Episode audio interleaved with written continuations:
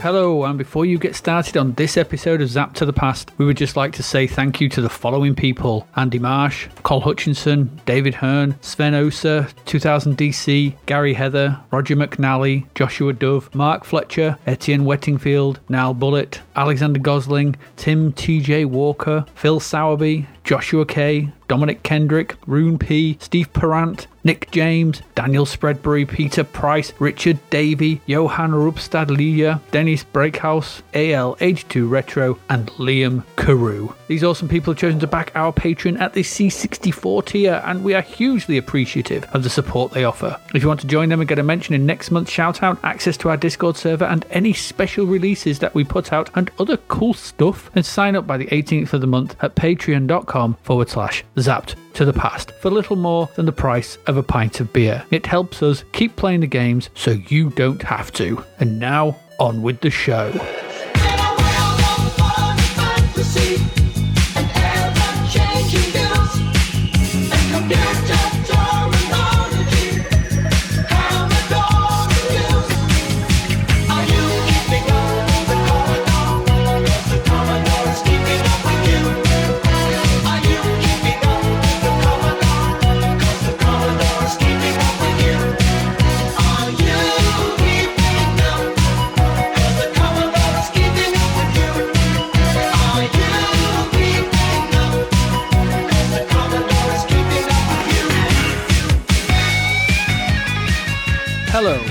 And welcome to episode 81 of Zapped to the Past. I am Adrian Mills and I'm joined as always by Graham Raddings. If you haven't listened before, this is a podcast where we discuss games that were released for the Commodore 64. Last time we looked at our first batch of games from issue 35 of Zzap!64, which we are in no way affiliated with, and were damned by demon stalkers. We growled at Garfield and we liquefied liquefied our innards, God Lord, at the Little Green Man. This week we continue our look at the games in March 1988, along with what was also going on in UK albums that month. So, Graham, inform us of the order of events for this week. In this large outdoor adventure and country pursuit shop, selling brass duck horns, horse leg walking sticks, tweed and hessian underpants and knickers, a 30 tog three piece duvet winter suit, and a climber's mint cake so packed with sugar your teeth will dissolve of an episode. We admire some jaw dropping graphics and fab sounds while also spitting curses at the difficulty level in the always supremely challenging IO. Ingest some roids, grab our best fur thong and oversized sword, and then blindly amble the streets of California looking for music chords in the dreary Masters of the Universe, the movie. Spend all 12 of our money in an attempt to win nothing whatsoever in the vacant and tonally jagged Fruit Machine Simulator, and go on a monochromatic quest to find our motorbike parts and concert tickets before John steals our girlfriend in the outright depressing Sidewalk. If that can of English breakfast, Swiss Army sporks, Packers tent and toilet, and bag of thermal mints hasn't awakened your inner lumberjack, we also head into familiar sidearm scrolling shoot 'em up territory with the decidedly interesting, if derivative, Zybex. Head into more familiar top down shooting territory, this time piloting the nearly brand Xevious clone fighter craft of Point X. Explore the moral dilemmas and integrity of no one we know or care about in the game that misses the point completely, a question of scruples, before finally getting a good old fashioned dose of decent graphics and brilliant music, even on a budget, with the fantastic Battle Valley. Once again, we see pointless games drifting their way back into our collective transom. Be gone, you funny little turds! Be gone! That sounds marvelous, maybe. Delicious. Delicious. Mm, what a tasty beverage. the, the sampling shall be legendary. Do you mind if I wash that down with a sip of your beverage? Why, no, sir. Help yourself. Aye. Yeah. Oh, yeah. So, uh, yeah, we're into March. We're going to look at stuff. We looked at the uh, cover, didn't we, last time? We did the one with the moon and uh, not the moon, the uh, astronaut on the front with the reflection of the. I guess he's it must be on the moon, I think. Well, it had a moon on it. I think it had a moon in it. Oh, yeah. Who knows where they were? Anyway, yeah. So, um, yeah, you got anything you want to say at this point? Or should we just get into some games? No, let's just get into the games. Um, we may as well. They're a interesting bunch this week. Yeah, they're a they're a strange bunch in the whole of you know March. Really, it's 1988 has proved to be a quite challenging year. So let's just see what there has to It's, so far. it's yeah. Speaking of challenging, let's get into our first one, shall we? Aye. All right, here we go.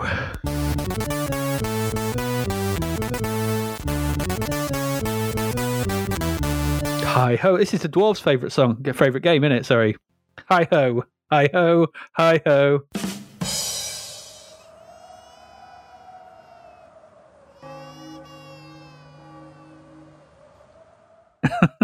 There is now going to be there's definite tumbleweeds for that. it's hi, it's into oblivion we go.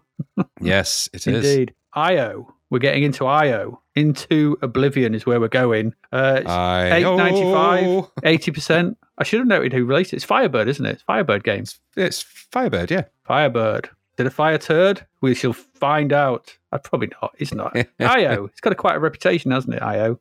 Yep. Anyway, there are some simple truths about IO. It looks amazing. It has amazing presentation. It's just too damn hard. Next. Yes. Let's go. That's it. Um, yeah.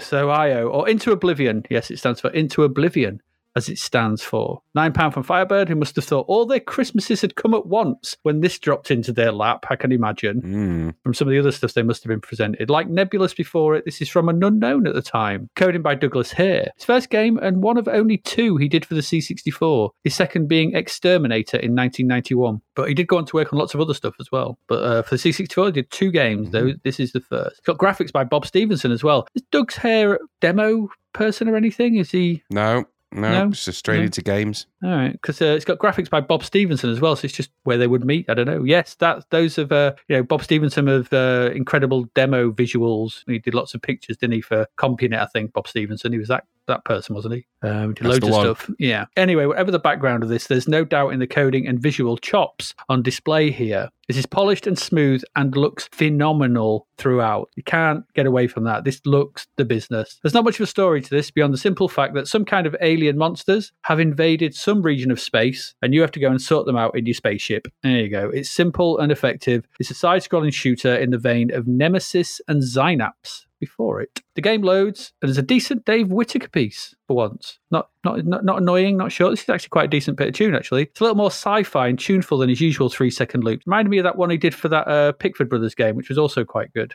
Yeah, it's Um, not when- bad, is it? Yeah, when he, when he does a when he sets his mind to it, he can do a decent sci-fi tune. So it's quite interesting. I quite like this as a sample. Sounds like that was written on his school report. Probably was Dave It's Whittaker. terrible English, but he can do a mean soundtrack when he puts his mind to it. Absolutely. It'll go a long way. Snap.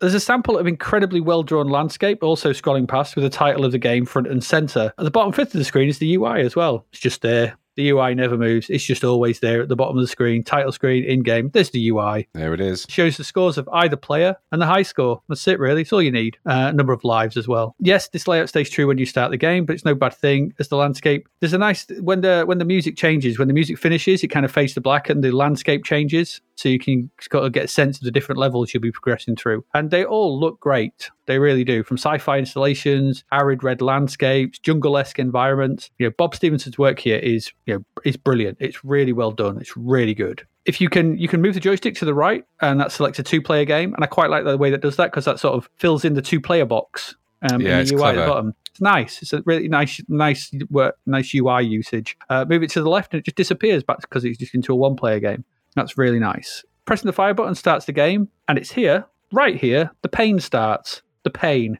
oh the pain oh the pain of it all the pain Oh, the pain, the pain. so the game starts with a portentous music stab that you'll hear a lot dun, dun, dun, dun, dun. dun. and you, don't get me wrong, it's really good.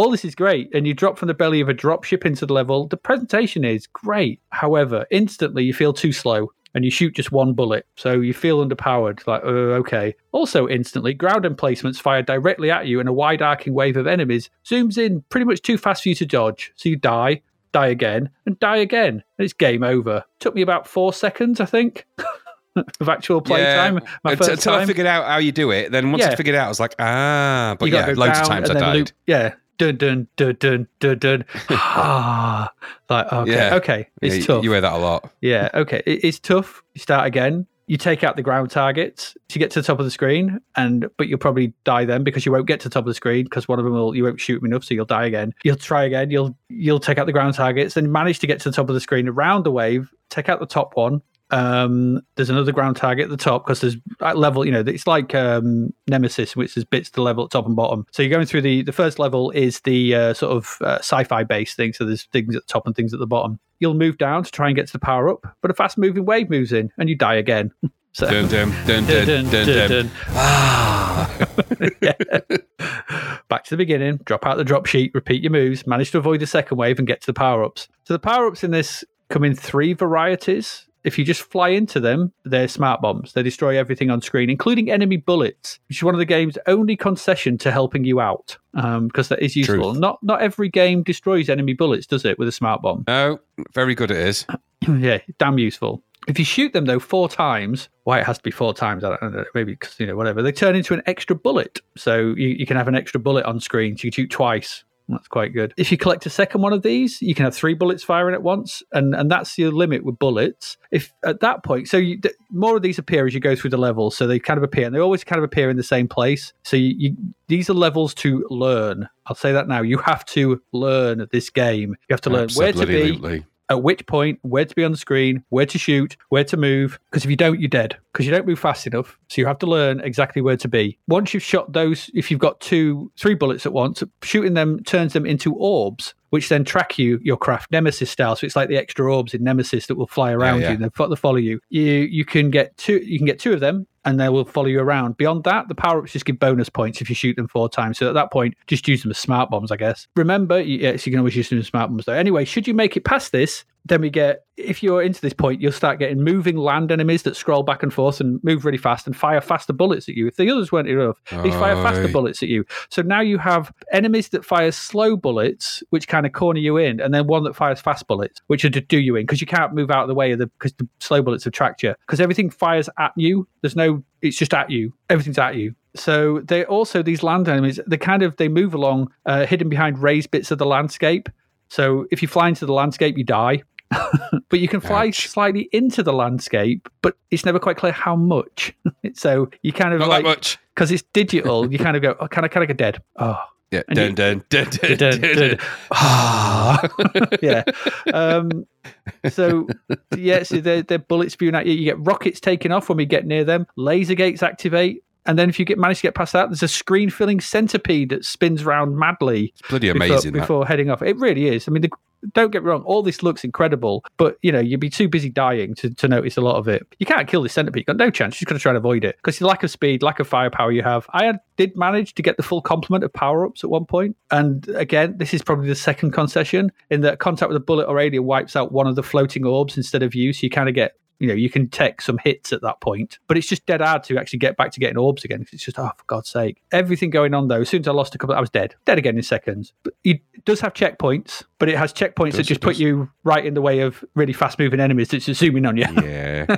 so it's like, I'd rather have the dun dun dun dun dun dun, ah, rather than the, I'll spawn you here dead. Oh, God's sake. And it also does that classic annoying thing that we've said about in so many of these kind of games. When you die, you're back to the basic weapon. No triple shot, not even a double shot, just pew, pew, pew. So of course you're dead in moments because you've not got, you know, you're further into the level and you haven't got the um the power to actually shoot anything anymore. It's game over. Just you're not done. So at this point, you put the joystick down, and you have to consider whether you want to keep playing. Just one thing I forgot to mention in the sidearms review, where we talked about sidearms last last episode. That game doesn't kill you when you fly into the landscape; just stops you. So the ground or the top of the tunnels, you, if you crash some of the stuff sticking up, but a lot of it just don't kill you. So that's good. I that was one of the things I did like in that, and I do like that in sidearms. All you have to worry about in that game is the enemies and the bullets, which is enough. Here we have enemies very close to the ground, which you generally have to go partially into in order to shoot, but go too far, it's kaboom. Goodbye to any power ups you may have had and there's all kinds of stuff. And there's everything whizzing about. There's too much. There's too many things in this game to, and you don't have. Once again, we've said it before. We've said it again. We'll say it again. I'm sure you just don't have the firepower, the movement ability to to, to get away from all this stuff. I, I found it's it, you, and it does become like just a. It's not a reaction fest. It's a memory test, like we said about Delta. Yeah. So it's a techni- like we said about Delta, technical marvel. It's a technical marvel without being play tested by any any bugger. You know, brought it in, probably sat there in front of everyone and went, "This is how you play it." Look, they went, "Oh, it's amazing. Put it out." Without anyone else sitting down and going, "This is too hard. It's too hard, man. You done?" Now, I'm sure it is possible to get through this to the end. I'm sure it is. I'm sure if I went on YouTube, I could find you know a long play of some very very uh, talented person getting their way through this, but not me. No, it's just it's too hard. It just it feels punitive when others you know other games feel welcoming. Even Nemesis gave you power up craft to shoot when you died in order to get to back to where you were. Not as many, only gave you a couple, unlike the arcade game, which gives you loads. But there's none in this. You're just screwed. When you die, you're dead, and you will be dead, and you will die. So you you got no chance. You, you can't get back to where you were power wise because you move too slow. You haven't got enough firepower, and you've lost your drones. You, you're done for. So yeah, it's got checkpoints, okay, but like I said, they're worthless when they put down down to the basic weaponry, which is barely enough to survive the start of the game. I really Yeah. want, you know, I've always wanted to like this game. IO. It looks and sounds great. This the sprite design and backgrounds are amazing. The this music is lovely. Everything's great about this. It wouldn't look too out of place. Bit of sprucing up in an arcade. This you know it's got a really arcade vibe to it. It's just too punishing. You know, like Light Force, it's only got four levels, but Light Force felt achievable. This just feels like you're constantly underpowered for what it is for what it's coming at you, and that soon turns into a it soon turns the game from a challenge to a no- to an annoyance to a frustrating experience, and all the great graphics in the world, unfortunately, cannot save it from that. And that's a great shame because with a bit of playtesting, a bit of player affordance, this could have been an all-time classic on the C64. As it is, it's a great looker and a technical tour de force, but as a thing to play, it's just too punishing, and you just don't. There's not enough reward for the amount of effort you've really got to put into it. So there you go. That's what I thought of IO. It's what I've always thought of IO. It's what I thought of it back then when I had 14 year old or 15 year old reflexes. But God knows, you know, 50 year old now. God knows, no chance. What about you? How did you feel? All the same issues, really. I mean, it's very impressive visually. This definitely be a contender, I don't doubt, for the sort of best visuals when we come Yeah, to awards yeah, yeah. time. I mean, it's such a technical bunch of you know crazy voodoo going on under the hood here, complex, massive, multiplex sprites and graphics, and there's such there's such stuff going on. It's mind blowing. Yeah, I is. mean, you name it. I think there's there's there's a trick or a Vic chip. No trickery going on in here somewhere because there's just some amazing stuff. It's just so freaking hard. I mean, yep. take if you take you take it for what it is, which is a technical tour de force. Fine. The issue was difficulty here. It always was. It's this is. I mean, this is a game that's known for its stupid levels of difficulty. So obviously, as you say, you need to upgrade your ship fast, but you can't. You need to upgrade it better than you do, but you can't. You start off underpowered, as you do in a lot of these games, but that isn't going to help you here. You quickly realise that some of these enemies, you don't have to shoot them. You've just got to get out of the frigging way because if you don't, you're dead, and then you're going to hear the dun dun dun dun Dun, dun dun, dun, dun, dun. and that becomes a reminder to you of your own stupidity for not remembering where you needed to be at any given moment. Mhm. And that's the problem, really, here, isn't it? This is no more a shoot 'em than any other. This is a memory test. And if you've got a good memory, and eventually, I mean, I've seen people play Ikaruga and do the same sort of thing, that becomes a little bit of a memory test. You need to know where you line your ships up and where you don't, and all the rest of it. And fine, okay. Uh-huh. And it is that, you know. And I, I got, I didn't, I can, you could never say to anyone, I got quite far in IO. I got as far as I could possibly get with human reflexes. Um, so I got, you know, I got like you, I got, I maybe got as powered up as I could probably get to. Never made it off level one. I can tell you that. I got to the boss at the end and saw all of the, you know, the and some of the some of the visuals, and then I took a trip to YouTube because I wanted to see what some of the other level visuals are like, and they're just mind blowingly good. Um, especially the final boss thing that you see. I think it's the final final boss. Just mind blowing the graphics that are on display on that full screen of beautifully shaded pixel art with all the you know 20 30 sprites flying around at any given moment it's just mind-bogglingly good Yep. I doubt that many people have ever seen it without some kind of extensive cheats. I didn't apply cheats to this. I could have. I think the version that's out there by Remember has got a few um, unlimited lives and that. But what's the point in doing that with this? I suppose if you want to see the end. But um, I just went to YouTube and it might even it might have even been um, AL our our Patreon AL twenty two is one of his I think. AL82. Um, AL eighty two I think it was one of his. Sorry AL twenty two. I don't know who you are, but AL eighty two is one I was thinking of. He's an um, inferior yeah. model. it's like this, it's like the T one thousand and the T and the, and the T eight hundred. It's like uh, you never had human skin the early ones. The new one does, obviously. I don't know what I'm saying. Um, anyway, I am too hard to, to really enjoy. It's a pity, isn't it? I think it's it's looks great as you say, and it looks and sounds great, but it's masking. I think masking cheap design. Um, I think Yeah. the, the game design got lost in here, and it, you forget that you're making a shooter for actual humans to play, and not for mindless automatons from another world that have no re- have the reflexes of of speed, and you know, and it's no no no. This is this would be hard for Tron, so it's no good for me. Yeah, don't don't hide as well. Don't hide enemies behind like sticking up bits of geometry where you know of landscape where you have to sort of get around them where they're shooting at you really fast as soon as they come on screen. So you can't No, you can't no. and and you don't shoot fast enough. There's like, moment when "Ugh." I- there was a moment when I was playing this, and I'd got past the first, you know, the first erratic display, and then the, I shot the ground turrets quickly, and I got the first few power ups. I'm thinking I'm doing all right here, And then came along two sprites that go beep, beep, beep, beep, beep, beep, beep, and just fire like 20 bullets at you from. Oh, yeah, there's two of them. thing, yeah. And I was like, no. They come from behind, don't they? Or, Yeah, one from behind, round. one in the front. Beep, beep, beep. And I'm like, try, I'm trying to navigate past these through these bullets. I'm like, I'm not fast enough at all. So I'm like, no, it's never going to happen. I was like, damn you, IO. And then just as you get past them, there's a there's a sneaky little rocket at the bottom just to come up and Yeah, get yeah, you. yeah. Oh, yeah, yeah, yeah. You're not, you're not doing well in this game. This And is then a laser and then a laser fence. yes, exactly. yeah, it is ridiculous. Yes, difficult to penetrate this game. That's for sure. Yeah, I mean, it's like I said, it's a technical tour de force, and but it's not a it's not a game to enjoy. It's, No, you know, it's not. It's not a game I enjoyed, apart from looking at it. It's not for playing. It's for it's looking, looking at. We've said that before about another one. we have, and this is the same. Steptoe was oh so oh so correct, He was. and he always will be. There you go. That's IO. Hi ho, hi ho. Uh, it's off to never play that I game know. again. I go. All right, let's move on. Let's move along from IO and into our next one.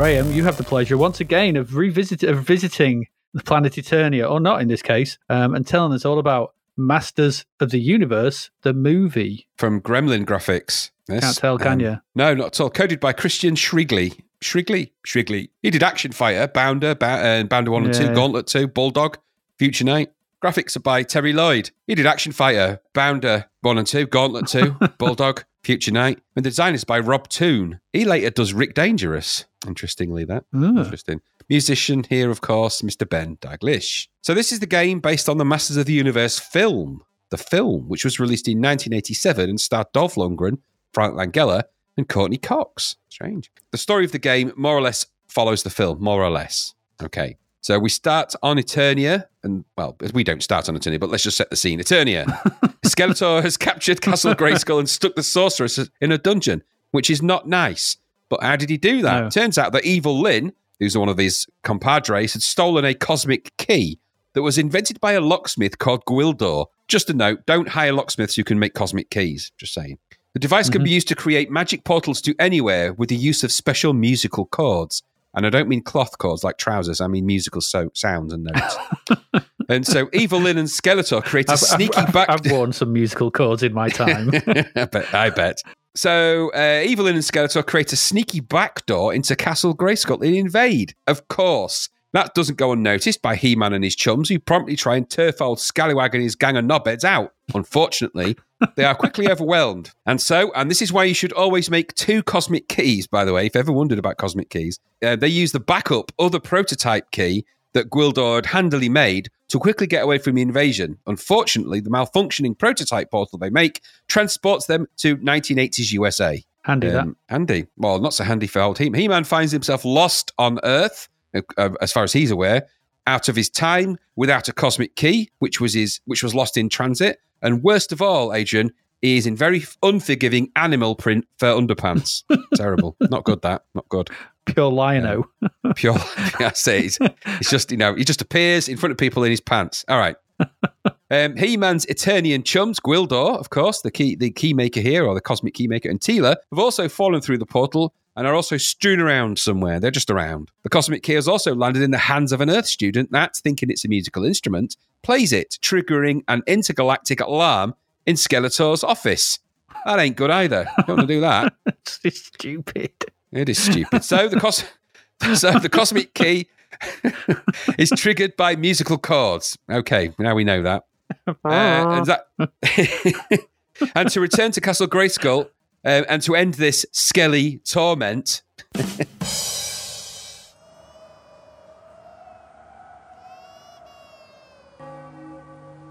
yeah, um, you play as He-Man. you play as He-Man in this game and wander the flick screen, scrolly sometimes environments, looking for and collecting the eight magic chords for the cosmic key that will trigger the opening of the portal. So you can head back to Castle Grayskull and massively kick off. Um, that's the plan. He-Man is controlled Yeah. with the joystick.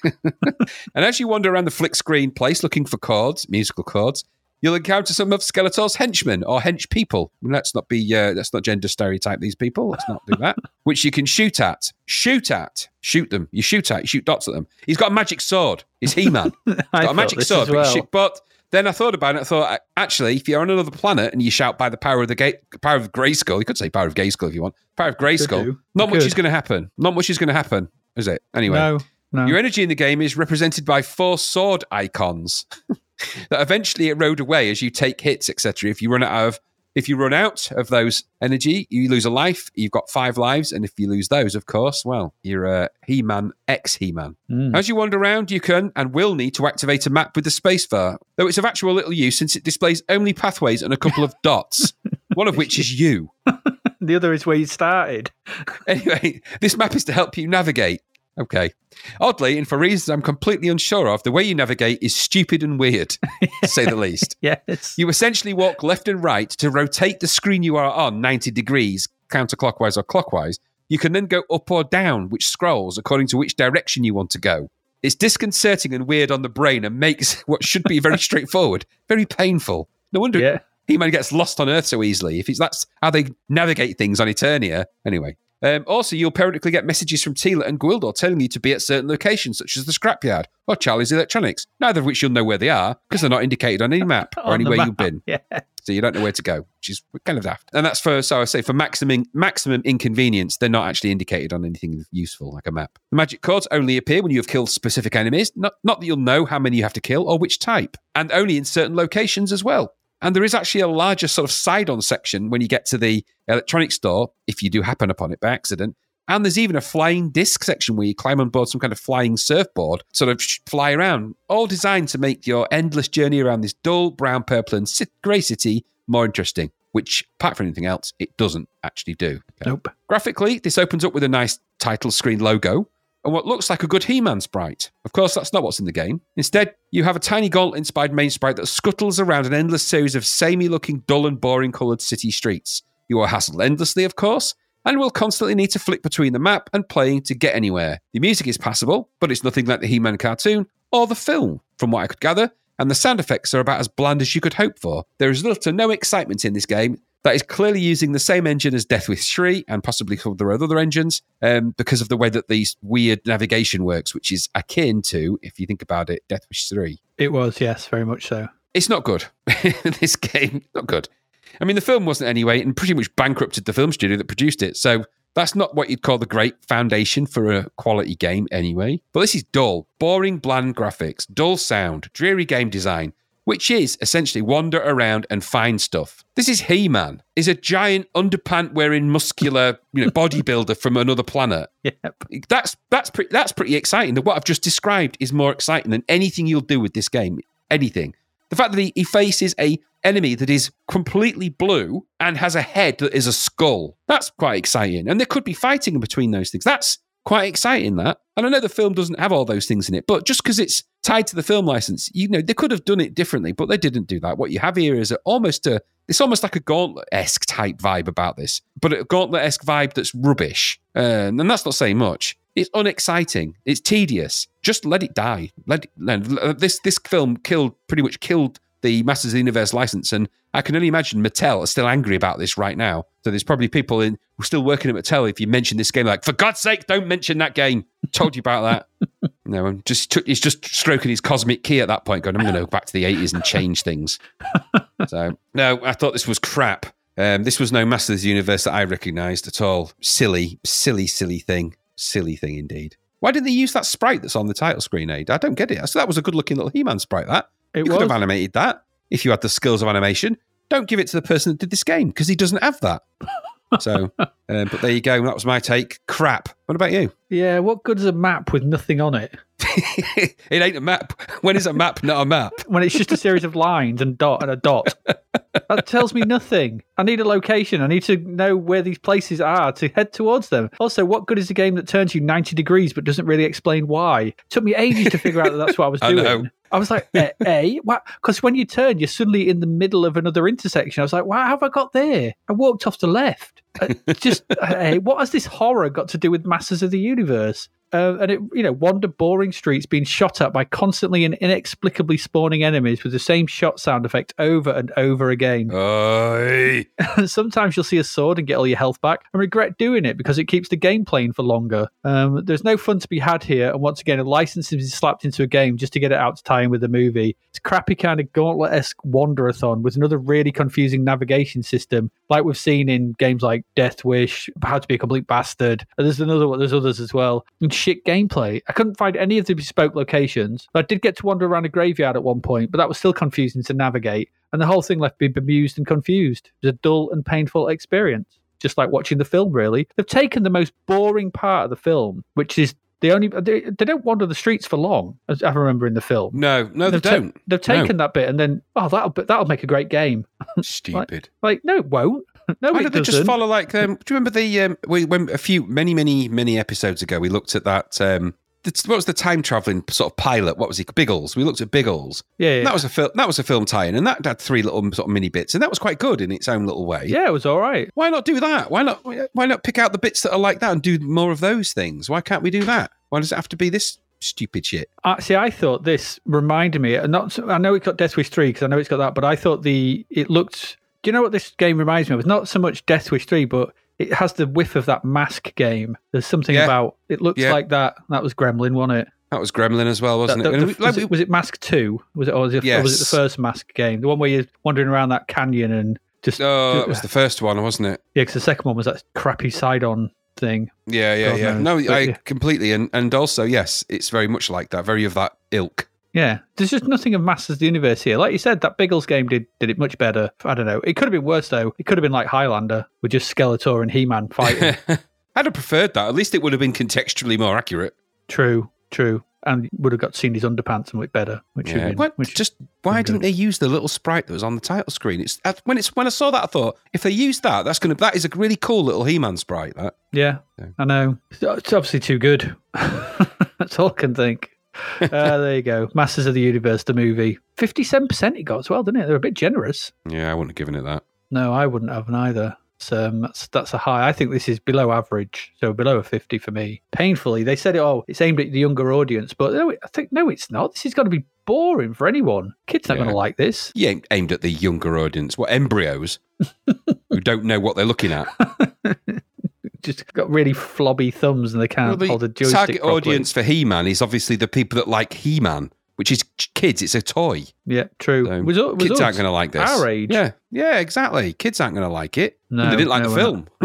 no, no. We had things like Paradroid and stuff to play by this point. We wanted more. We wanted more. God damn it! the irony of it was that this was their uh, it was Cannon, wasn't it? Cannon Films great. It was Yeah. this the great plan. They actually, uh, sorry, they released this and Superman four, didn't they? They did. Um, and the, that was the big plan was to get all the money they were going to make from those two films to fund their big Spider-Man movie they had in production. Yeah, that didn't go so well, did it?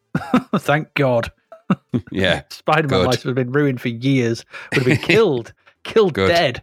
Um, yes, And and and that's even with like when you were explaining the plot to me, it's like the thing that sort of washes out or just springs to mind when you say the plot of this is like, oh yeah, that's uh, that's not a plot device to cut the budget down, is it? That they get navigated to Earth at New York. Oh, it absolutely was. Mid 1980s. Yeah, it's like the Doctor Who episodes or the uh, or the uh, what's it episodes in Star Trek, the Hollow Holodeck episodes are always taken back to the you know the Paramount backlot. yeah. Well, th- they had grand ideas for the Master of the Universe film, and then they obviously they got Dolph Lundgren and and all the actors, and then they got it was twenty two million was the budget for it, which for Cannon Films was the, that was the, one of their big budget films. So Yeah, But they were running on basically running on empty. So at this point, now, if it didn't make any of its money back, which it didn't, no. um, it was going to be it was doomed, and it killed them off really. So Well, yeah, I mean, in two years' time, you've got seventy million dollars coming in for a Total Recall, aren't you? So you know you needed Yeah, money at the point to do this kind of thing. pity because Dolph Lundgren is actually pretty good in it. All said and done, I mean, he's you know, it's just his big comeback film from Rocky Four because everyone hated him for being in Rocky Four. It, well, he did. He did. Uh, He- yeah. you know, no coming back from being Ivan Drago. He was in that other one, that other um, that sci-fi movie, wasn't there? Yeah, is it Dark? I want to say Dark- Dark, Angel. Dark Angel, like Dark Avenger, or some dark. we come dark in something. peace. Yeah, you go in pieces, You go- asshole. That one.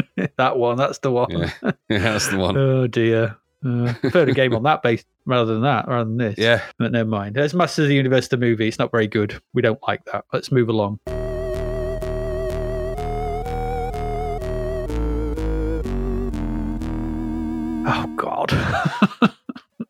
Oh. Yay! Fruit Machine Simulator budget one ninety nine. Anyway, who's this by? It's Codemasters in it. Of course it is. You can. How do you know it's Codemasters game? Because it says simulator on it. There you go. Yeah, this is not the first of these kind of simulators or these kind of fruit machine nonsense we've looked at. And a quick look shows a fruit machine simulator two in our future, so it won't be the last. We've been harsh on these kinds of games before, stating there's little point to transforming real world gambling into virtual gambling. Will this change that pattern and convert us to a life of digital real shuffling, holding, and a bit of nudging? Hmm, let's have a look. This is from Codemasters. Continues their trend of finding something and then sticking the word simulator on the end of it. BMX, ATV, Grand Prix, Fruit Machine. I don't know. I'm sure there are others, but there are no words. Are there, I'm sure there are others, but are, are there no words that cannot lead to a simulation? What else could they have done? I don't know. Hoover, Hoover simulation. It could do a vacuum Simulator. cleaner simulator, yeah. Yeah, anything. Codemasters simulator. Just keep Yeah. releasing simulator games. Yeah, true. Who knows what the fiendish mind of David Darling can come up with? Fiendish, fiendish David Darling. Um, if you're wondering why I'm going off topic quite a bit, then it's because there's very little to say about Fruit Machine Simulator. I could not find who did the C64 version. The music's possibly by Matt Gray. There's a credit to Matt Gray on, I think, some Moby Games. But there's also, uh, it could be David Whittaker. It sounds like David Whittaker. I don't know. I think it's Dave Whittaker, I think. Well, it says David Whittaker on the Spectrum inlay. There's just this big splat saying music by David Whittaker, but I couldn't actually find anything to say who did anything on this. So the Amstrad version was by the Oliver twins. The Spectrum version by someone else. Who, who, so who knows? I think it's just somebody. They've given it some people to port this. Oh, do I have to? Yes, do it. I am David Darling. I speak truth. Anyway, Fruit Machine Simulator is an eyesore of a game. Once loaded, the annoying music starts. Loud and brash and horrible. Whoever did it, it's horrible. Really horrible. I hated this music. It was just, ugh. The screen is a mass of reels and buttons and letters yelling cash bash at us in an attempt to try and fit all the things a fruit machine could possibly have onto one screen so they don't have to move anything around. For those who do not know, back in the 80s, we had fruit machines.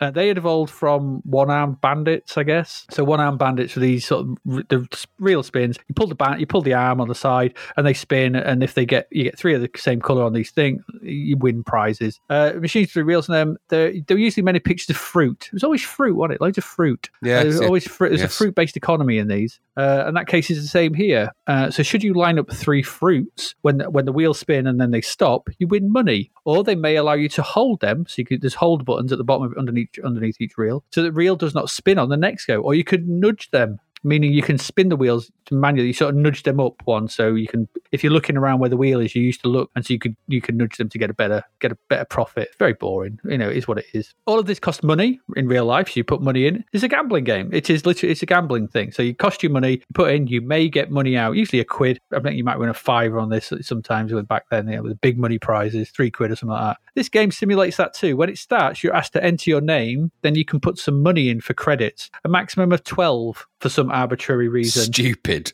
Why can't I go? What if I, I've got more money? Because it doesn't exist. I could just keep putting 12 is money in. all the money. All the money you ever have is 12. 12. I have 12 money.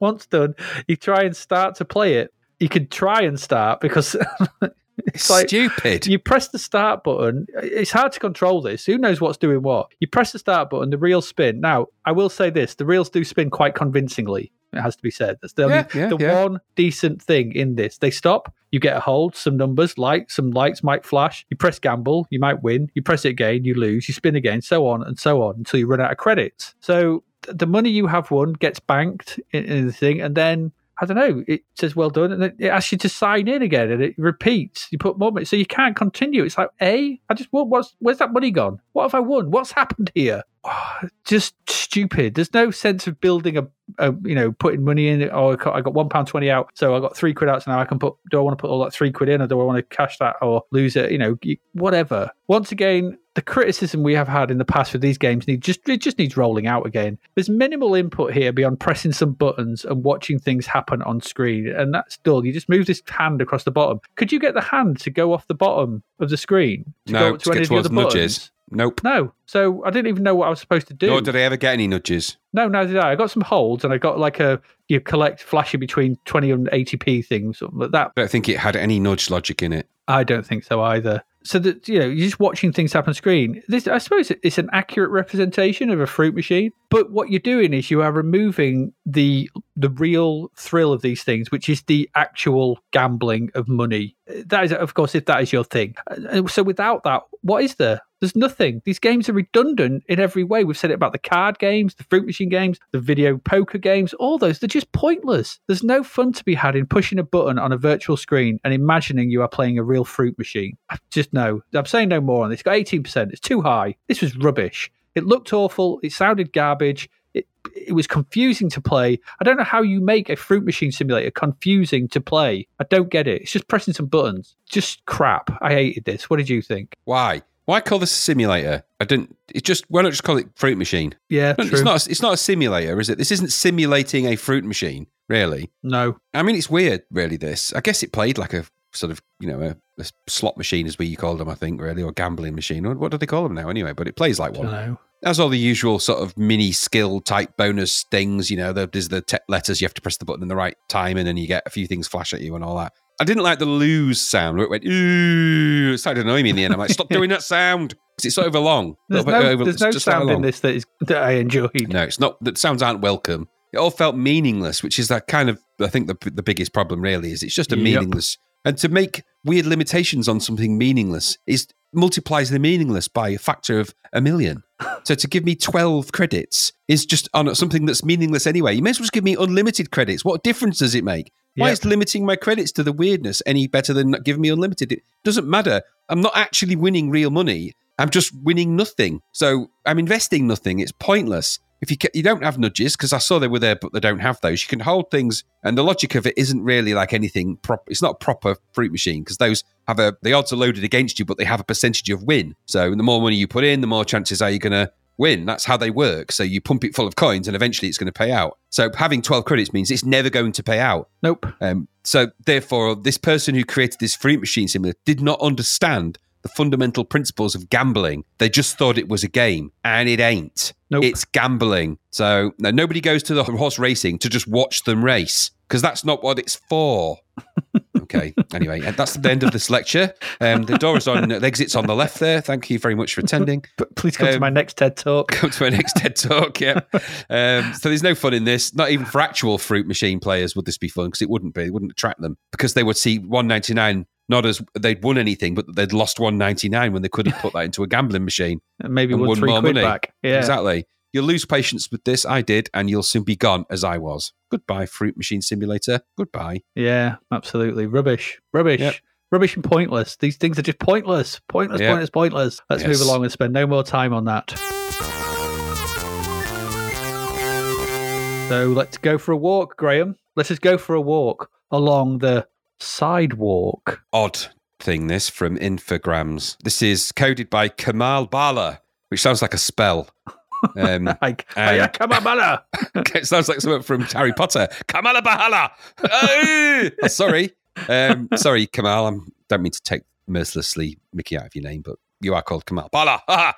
Um, Gerard Karubal. Gerard Karubal. Let's Who's the other longer. person? well, the other coder was Gerard Karubal. Kurubal. Graphics are by Didier Chanfray, and the musician was Charles Callet. Okay. Or Callet, as he's probably known to you and me, because we say fillet, don't we, instead of fillet? Um, because that's Yeah. just the way we roll around these northern parts and that. Fillet of fish. Fillet of fish. So this is Charles Callet and Didi Didier Chanfray. Anyway, bit of a weird one. This conversion of the Spectrum game. Obviously, this is an adventure, arcade adventure-ish, adventure-ish, icon-ish kind of deal. The game sees you on the quest to find your stolen motorbike and Live Aid concert tickets, so that you can take your good lady friend to the Live Aid concert. at Seven thirty that night.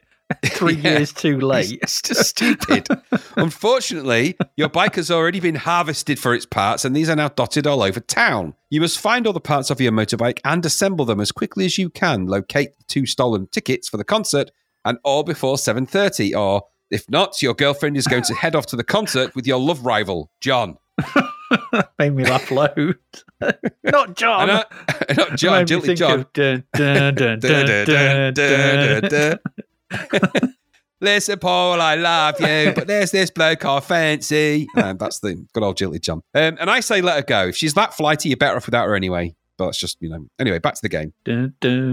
I've been going out with a girl. Her, Her name, name is. It doesn't actually say what her Julie. name is or Yeah, what your name is. No, her it? name is Ju- Julie. Yeah, her name is Julie, but it doesn't say what in the song it does, but in the game it doesn't actually say Oh, what and you're you're on about the game. All right, sorry. Yes. yes, that's the purpose of this uh, discussion, strangely enough. Is it? Oh. Uh, in the game, you control your character. So we'll, we'll say, you know, we'll call him what he is. As you wander around looking for information about your stolen bike parts, the game window is split into five areas. The top left is the view of your character. Top middle is the street view. Top right are the characters you come across. Under that is a mini text window stroke question area. And under that are the control icons, all three of them. yep. You must wander and interact with the various people you find by either asking a question, escaping, or fighting, since those are your options.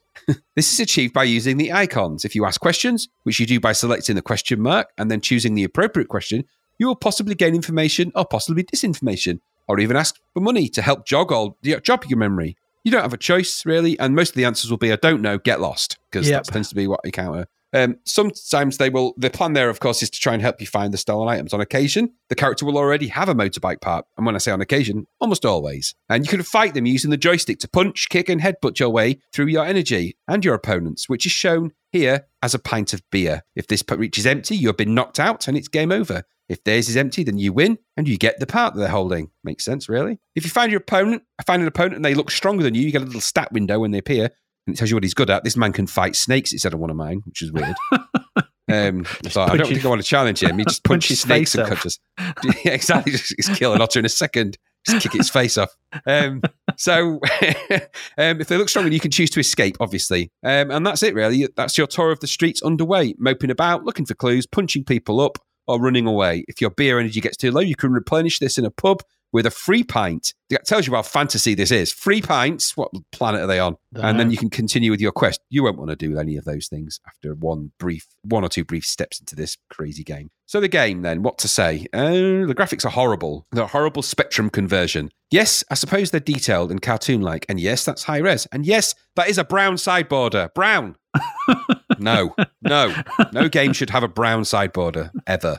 It's all bunched in a in a kind of horrible way in the screen as well. So the top area of the screen is kind of crammed with high res graphics, which are ugly to look at. Actually, you walk around in the middle window, sort of controlling the left and right of the player, it, weirdly controlling, and you, periodically you'll just be confronted with junctions in sort of weird Oh. views. It's just stupid and weirdly. It's another game that's weird to control. So you walk, you play around, and periodically you can just use different directions at junctions. Why can't you just walk around anywhere in these games? Just walk around. Um, and what is it with these crap controls and these weird direction controls? I don't. Anyway, if that, if that wasn't bad enough, the fights are weird because they're basically a, a- just a test of who lasts the longest. There's no skill in what you're doing. You just move the joystick around, and the, your pint hopefully goes down uh, slower than his pint does. So that means you win. And then you just have to wander around trying to top, find a pub to top your energy up again. It's all dull, it's all dreary, and the music in it is bloody horrible. Horrible. Yep. Uh-huh. This is unpleasant on the eye and the ear. Not for me. What about you? Uh, yeah, yeah, yeah. Pretty much. What the hell is it with confusing street-based games this week? What is it? I don't understand. Here we have a painful trudge around grey roads and alleys, asking people about pieces of a bike whilst trying to get our head around the seemingly illogical nightmare of navigation that this game asks of you. In, in real life, I have a, I've got a great sense of direction. I remember routes all the time. I just have to go somewhere once normally, and I can find my way back there or get there, drive there, wherever. Like you know, homing go pigeon. to. Yeah, here I was lost in seconds, flicking from sidewalk to sidewalk, seemingly beset by a hundred angry people intent on fighting me for just walking around, unable to find any clues about anything, bothered by stabby and annoying sound cues that would blare for no real reason. Yep. I, I kind of see what they're aiming for. Once again, this is painful to play and offers no enjoyment. The fighting's also crap, even though the monochrome visuals um, and the side panels do have some nice style them a bit. But uh, you know, it reminded me a bit of that Andy Capp game as well. That kind of thing, isn't it? Again, and that ain't a good thing. And also, what was with that picture of that girl with the massive nipple? Yeah, I thought that was that was really weird when that appeared. It's just appears she's just trying to do graffiti sort of thing, but she's got huge boobs and massive nipples for no real reason. It's like, what's going on? This is all. This is ugly and awful and horrible, and I don't like it. And they're just, you know, the, the fighting is just they just come at you, don't they're Just waving their fists in in, and you just have to, Yeah, it's just rubbish. yeah. And it took me Yeah. ages to find the bar to actually get any health back. I just kept dying. When you die, don't you have to reset it? Just keeps flashing the colours over the character. Yeah, yeah, yeah. Yeah, and it's yeah. like you press fire button to go back just now. You have to actually press the reset to beginning. Of, oh, it's just rubbish. Just another guy. Just what are they thinking? Oh, just this bad games, and we're just playing a lot of them at the moment. And this is March is you know it's like February rolled into another month. It's just just I don't know what's gone on. You know, the sh- shovelware is just high, It's terrible. This was rubbish. Really didn't like it at all. Anyway, there you go. Sidewalk can walk on as far as I'm concerned. Yeah, crap. And, and also, it's pavement. Yeah, yeah, it is. Yeah, You know, we're not in America. yes. pavement. Camel, camel bala. Um, just take note. My ears. Uh, Camel Bala is what I shouted at some point when that music started playing. I could help it. It's an exclamation of pain. Camel bala. Yeah, I had to. It's just oh my god, that Bless him. Bless him. Yeah, you know. There we go. That's it. That's it for this this half for this part. Four games started off rock hard and then just went to crap. and never, Yes, never it got did. Out, never got out the toilet. I really didn't. No. Just terrible. I got sixty-seven percent as well at sidewalk. It's like I don't know oh, why. I don't know why either. Ugly and horrible. No way to go through life. Right, we're going to go take a quick break. Uh, we will come back. We will look at albums for March 1988. See if there's anything in there that will please our earbuds better than that horrible cacophonous Cal- Camel Bala did in uh, Sidewalk. So uh, see you in a bit.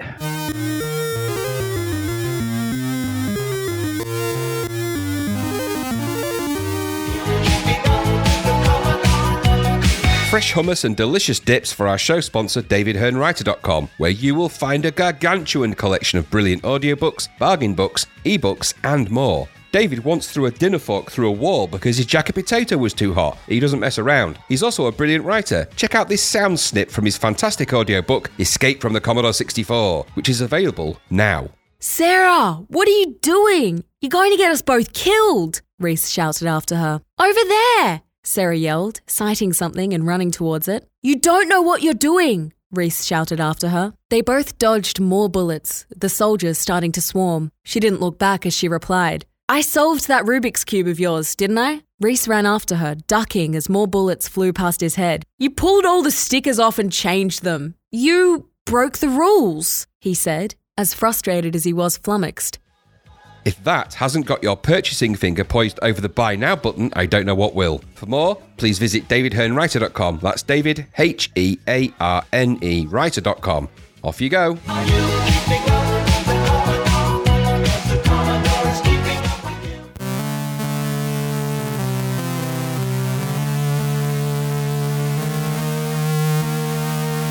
And we're back. Welcome once again. Looks uh, like we're going into March 1988 and the albums that were released in the UK that month. So, without further ado, number one for the first two weeks, Graham, still, he won't leave. It's introducing the hard line according to Terence Trent D'Arby. Ah, Mr. D'Arby. Yeah, still there. Still there. Not Uh, going there's anywhere, nothing else to say. So I think I've run out of jokes. We've exhausted the whole Derby Trent jokes now. It's, It's just time to leave him alone. It is. Following week, Viva Hate by Morrissey. Um, I, I did put the uh, album covers of these in the agenda. They're very similar. Seems to be Yeah. our number one album right now. You need to be in black and white and looking down to the right. Down and to the right. down, Down to the right. to the right. Yeah.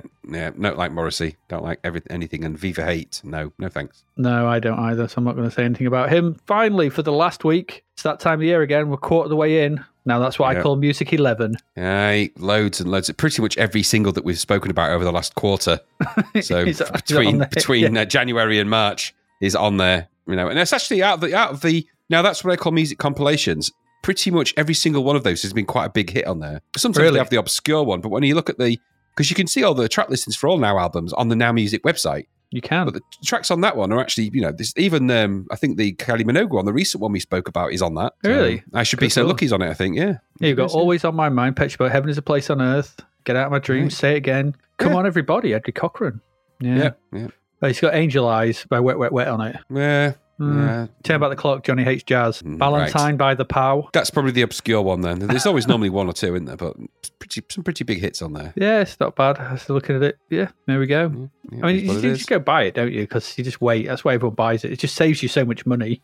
it's what it is. Yeah, Yeah, it's it. Money saving. Yeah. Anyway, right. Let's get into our weekly uh, our weekly roundup. Sixth of March. In at number two was Children by the Mission. It's quite high, isn't it? That surprised me. That, that's straight to number two. They'll have a lot of fans. They'll just go buy it and then it'll Ah. drop, and it does drop quite sharply after that. You go, they'll go get it. Second, yeah, the second regular album. I don't care what it meant in the wiki by that. Was there an irregular album? For, the, the first album was Wasteland, and then they had the sort of B sides and Uh, extra stuff uh, called uh, the first chapter album. right. Okay. I'm which had like stuff like Crystal Ocean and the extended like a hurricane, um, Right. over the hills and far away and stuff like that on it, which hadn't been released on Wasteland. So it was kind of a you know B sides and rarities album. So that's that. Um, yeah, there were two. I was surprised there's only two singles released off this: Tower of Strength and Beyond the Pale. Yep. We've had Tower of Strength one. already. Kingdom Come. Kingdom Come's not bad, Hmm. that album's a strange album. It's it's it's it's produced by what's his face. I said uh, John Paul Jones from Led Zeppelin. Is it? Yes, Right. I'm pretty sense. su- pretty sure it is, but it's it's really bad. It's quiet. It's a quiet album. It's not very. Hmm. y- If you put that, because sometimes I have tracks off that in like a compilation, and like you have to t- always turn it up when those come on. Oh, interesting. It's a bit of low mix. Yeah, it's not very well mixed at all. It's a bit muted. Like Oh, nothing should have done, They should have done it in Dobley. They did. Something was floating through the transom that day. when you do these albums, you should always do them in Dobley. they should do. Um, what it does have, though, uh, will come to Beyond the Pale as it comes around, sort of thing, is they always had really, really good um, remixes for their singles. So I'll wait for Beyond the Pale when we get that cracking remix of that. Is it um, the woman that's off Thingamajig sings on that? She sings on one of the tracks on there. Yeah, Julianne Regan, yeah. Yeah, yeah. from All About Eve. Yes. Yeah, I thought so. Yeah. It is indeed. Uh, and at number four was the best of OMD by Orchestral Maneuvers in the Dark. That'd be weird if it wasn't by Orchestral Maneuvers in the Dark, wouldn't it? That that would be ace, wouldn't it? The best of OMD by Lonnie Donegan. yeah yeah. It's just some random artist that do, you know. Why are you doing our best stuff? We do our best stuff. We're we're we're orchestral maneuvers in the dark. Yeah, but this is the best of OMD. Omd. That's a different group. Sorry, I know it sounds like it's you know. We just people might get confused. Yeah, but this is Omd. yeah. We're, we're yeah. We've been around for years. We do Omd. an, Anola Grey. and, and, and and John of Dark. Do you know I get Enola Gay and Joan of Arc totally mixed up? really? They're very sim- they're very dissimilar. I know, but I was thinking Joan of Arc, and that is Joan of Arc, and I was going. Enola Gay, and I kind of fitting them both together. it's because they've got the same amount of co- uh, consonants in them. Yeah, and if you look at their album, I was wondering how many did, and it's, actually those two, and the rest of the tracks I'd never heard of. It's the album of a thousand hits. It is, yeah. I bet there was on there featuring Enola Gay and Joan of Arc. Anyway, by the best of because it's great. by the best of Omd by the best of Omd. by Lonnie Donegan. Omd. Uh, at number ten is Now and Zen Oh, jeez. by Robert Plant. And the 1988 Pretentious Album Name Award goes to yeah, exactly. goodness me, Now and Zen. It's awful, isn't It, it? I'd have had more time for him if it had just called it Now Zen, like some kind of Mancunian. But he didn't, did he? Now Zen. He's from Wolves, isn't he? He's from Wolverhampton. Yeah, it's Wolves. He is. Yes, I've got a little note about that. This is the fourth solo album. Imagine if he sang in accent. I would like to hear that. So it's Led Zeppelin songs, but in a Brummy accent. Oh, somebody do that. I can't do good Brummy accents, really. No, I, I mean, can't. I mean, I remember a friend of mine um, had this idea that you could record um, parts of the film Aliens, but with a Brummy accent where he says "nuclear from orbit" as a stuff like that. But That's that's- that's- wasn't it? yeah, no, that's nuke, nuke, nuke. That's nuke, isn't it? That'd be nuke. Um, anyway, let's not to kill ourselves with that kind of thing. But yes, I'd like to hear that. Um, apparently, there's a prominent guitar sound and an exotic feel to this, um, which was a change in direction. It had a Middle Eastern tone. Apparently, Uh-huh. nothing pretentious about any of that, is there? Nothing, not at all. And the original released, um, original released copies of the Seed album contained a version of a wolf motif mini flag in satin red, which is a tribute to the Wolverhampton Wanderers, which is a football team obviously he likes. His favourite football team. It's now sold at seaside markets up and down the country. It is. yes. I wonder what his brothers are up to, hand and face. Hand plant. Yeah, it's a, it's a, it's a hand plant's a thingy trick, is it? It's a skateboarding trick. A face plant. Yeah, there's there's a whole bunch of plants, isn't there? Yeah. I don't know. Could you think of any more? Yeah. Heavy? Um, heavy plant. Yeah, plant crossing. Of course. Manufacturing. Manufacturing plant. Yeah, exactly. Yeah, It's got there's a there's a wide family there. but I just Nuclear wonder what they're power. his elder brother. Yeah, just power. Power yeah. plant. Why didn't he call his album that? I'd have had more time for that. I would have, yeah. That's Power that Plant. That's a good album. It does. He could have done that. Not the- none of this now and then. Power Plant. Damn you. Absolutely, and the sequel could have been nuclear power plant. Exactly. Why didn't Why didn't we just? You know what, Robert? Come on. Hi- hire people. Hire the right people when you need them. Absolutely, we're here. We're willing to help you in 1988. Exactly. Exactly. We have a time machine and everything. we figured it all out in the space of two or three minutes. You crazy fool. Uh, we could have done your career wonders. Not that you really needed it. I mean, you got enough money, but we could have done it better. Yes. Uh, number 13 is Idlewild by Everything But the Girl. Their fourth album. yes, it's their fourth album. Believe it. or They were going this long before that. I thought these. I thought Everything But the Girl were like new when in the 90s. I know. I- every- I was like you, thinking that that, that awful, dreary step off the train. Yeah. running. You know that one that when they played in nightclubs, people just started crying and weeping instantly.